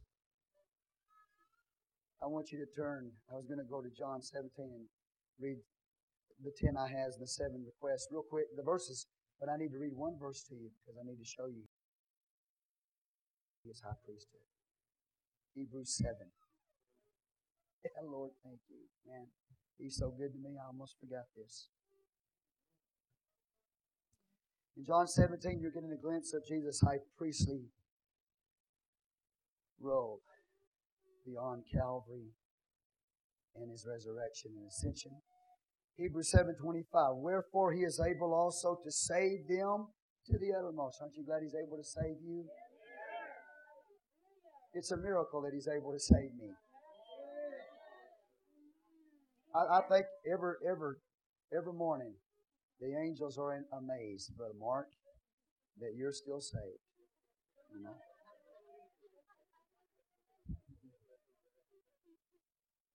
Not as hard for me to saved, but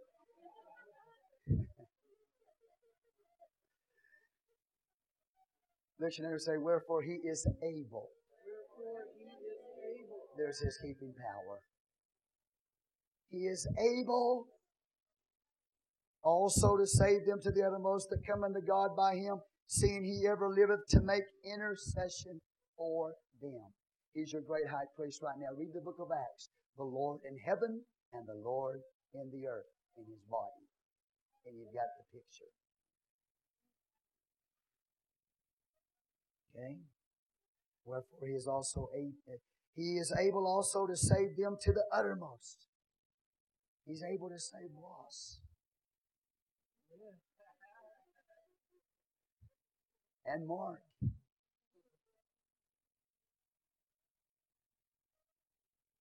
He's able. Jeremiah, he's able to save you to the uttermost. Yes. Jeremiah, God's got his hand on Jeremiah. I thank God for that. I'm not going to tell you things. Say he's able. Last, last picture I'm going to give you. He ever liveth to make intercession for us, right? For them, for us. He's making intercession. Does that mean he's up there praying for you? No. The way he's making intercession for you as a high priest, he is the fulfillment of all the types and shadows. The temple, the high priesthood, the sacrifice, his blood is interceding on your behalf. He's not bowing down before the throne praying tonight.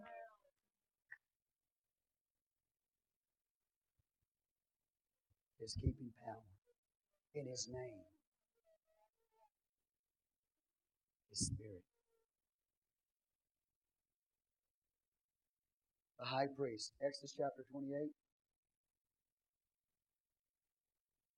He had a linen, had an ephod, a garment, beauty and glory, garments of beauty and glory.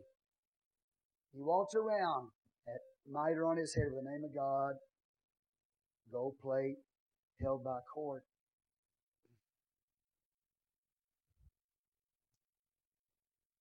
And they looked at this beautiful ephod that he had on.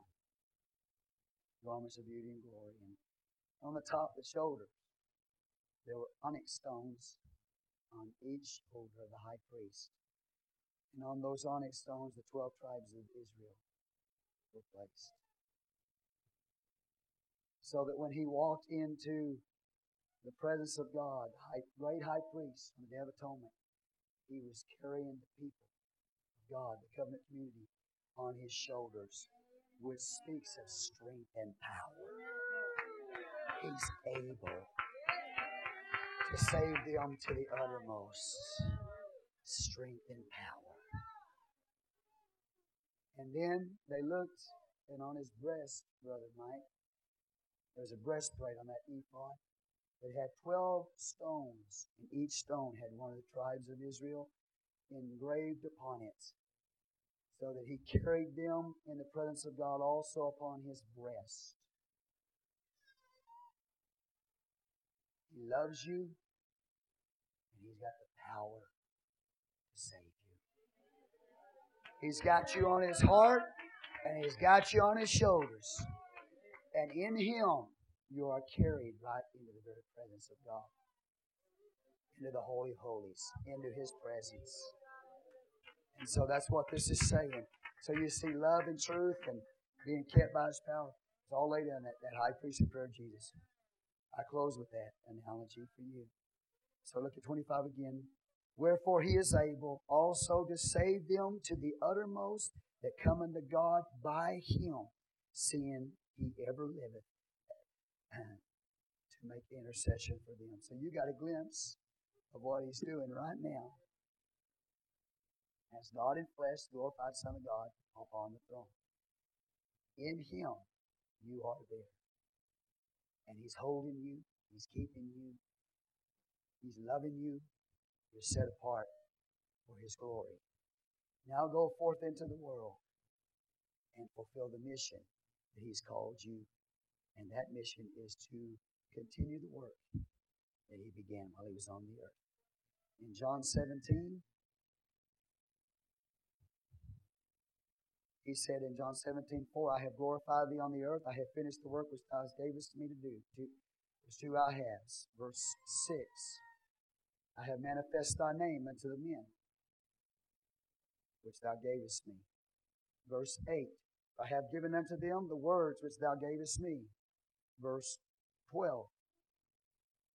While I was with them in the world, I kept them in thy name. Those that thou gavest me, I have kept. And none of them is lost but the son of perdition, that the scriptures might be fulfilled. In verse 14, I have given them thy word, and the world hath hated them, because they are not of the world, even as I am not of the world. It hates you because of the word of God that you carry. Amen.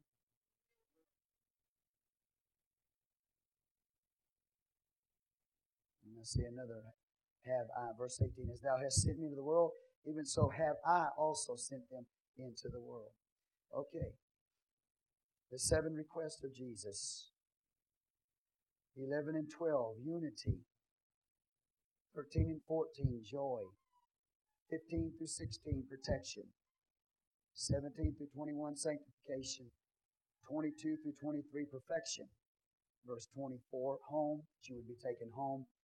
And also verse 24, the reward. And I gave them to you last week, but I want to give them to you again. That's the high priestly prayer of Jesus Christ. And by His grace next week, we'll preach the 18th chapter, and you will see in that chapter how the I am, when the world comes against Him, when He says, I am, they fall backwards to the ground. And you will see the high priest that's in the earth at that time in chapter 18. You will see that he's the fulfillments. He is the great I am, the eternal God come flesh to save us and redeem our souls. He is the true high priest in contrast to Caiaphas. Father, we love you and I praise you tonight. I ask you to bless the church, bless this congregation. What you have prayed for us, Lord, we pray that it would become a reality in each and every one of our lives. Let us go forth, Lord, in your name, declaring to this world your truth and your love. In Jesus' name I pray. Amen. All right, now, I, I don't want to be mean, and I'm not going to be mean, but I feel just as a pastor, I'm going to make a statement here. You have your problems, men, when you go out in the world and you work and you try to make things for your home. You have your problems, you have temptations that you have to overcome. You come to church, everybody here has to overcome. You women, you start getting into this time um, where your hormones are driving you bananas. Get in a prayer room until you get the victory over yourself. Okay? Because if you don't, it's going to mess you up. Brother Edmonds stood in this pulpit and declared to this church and to the women of this house, you are not to give yourself an excuse for being crazy in that time of month. God bless your heart. I love you. In Jesus' name, you're dismissed.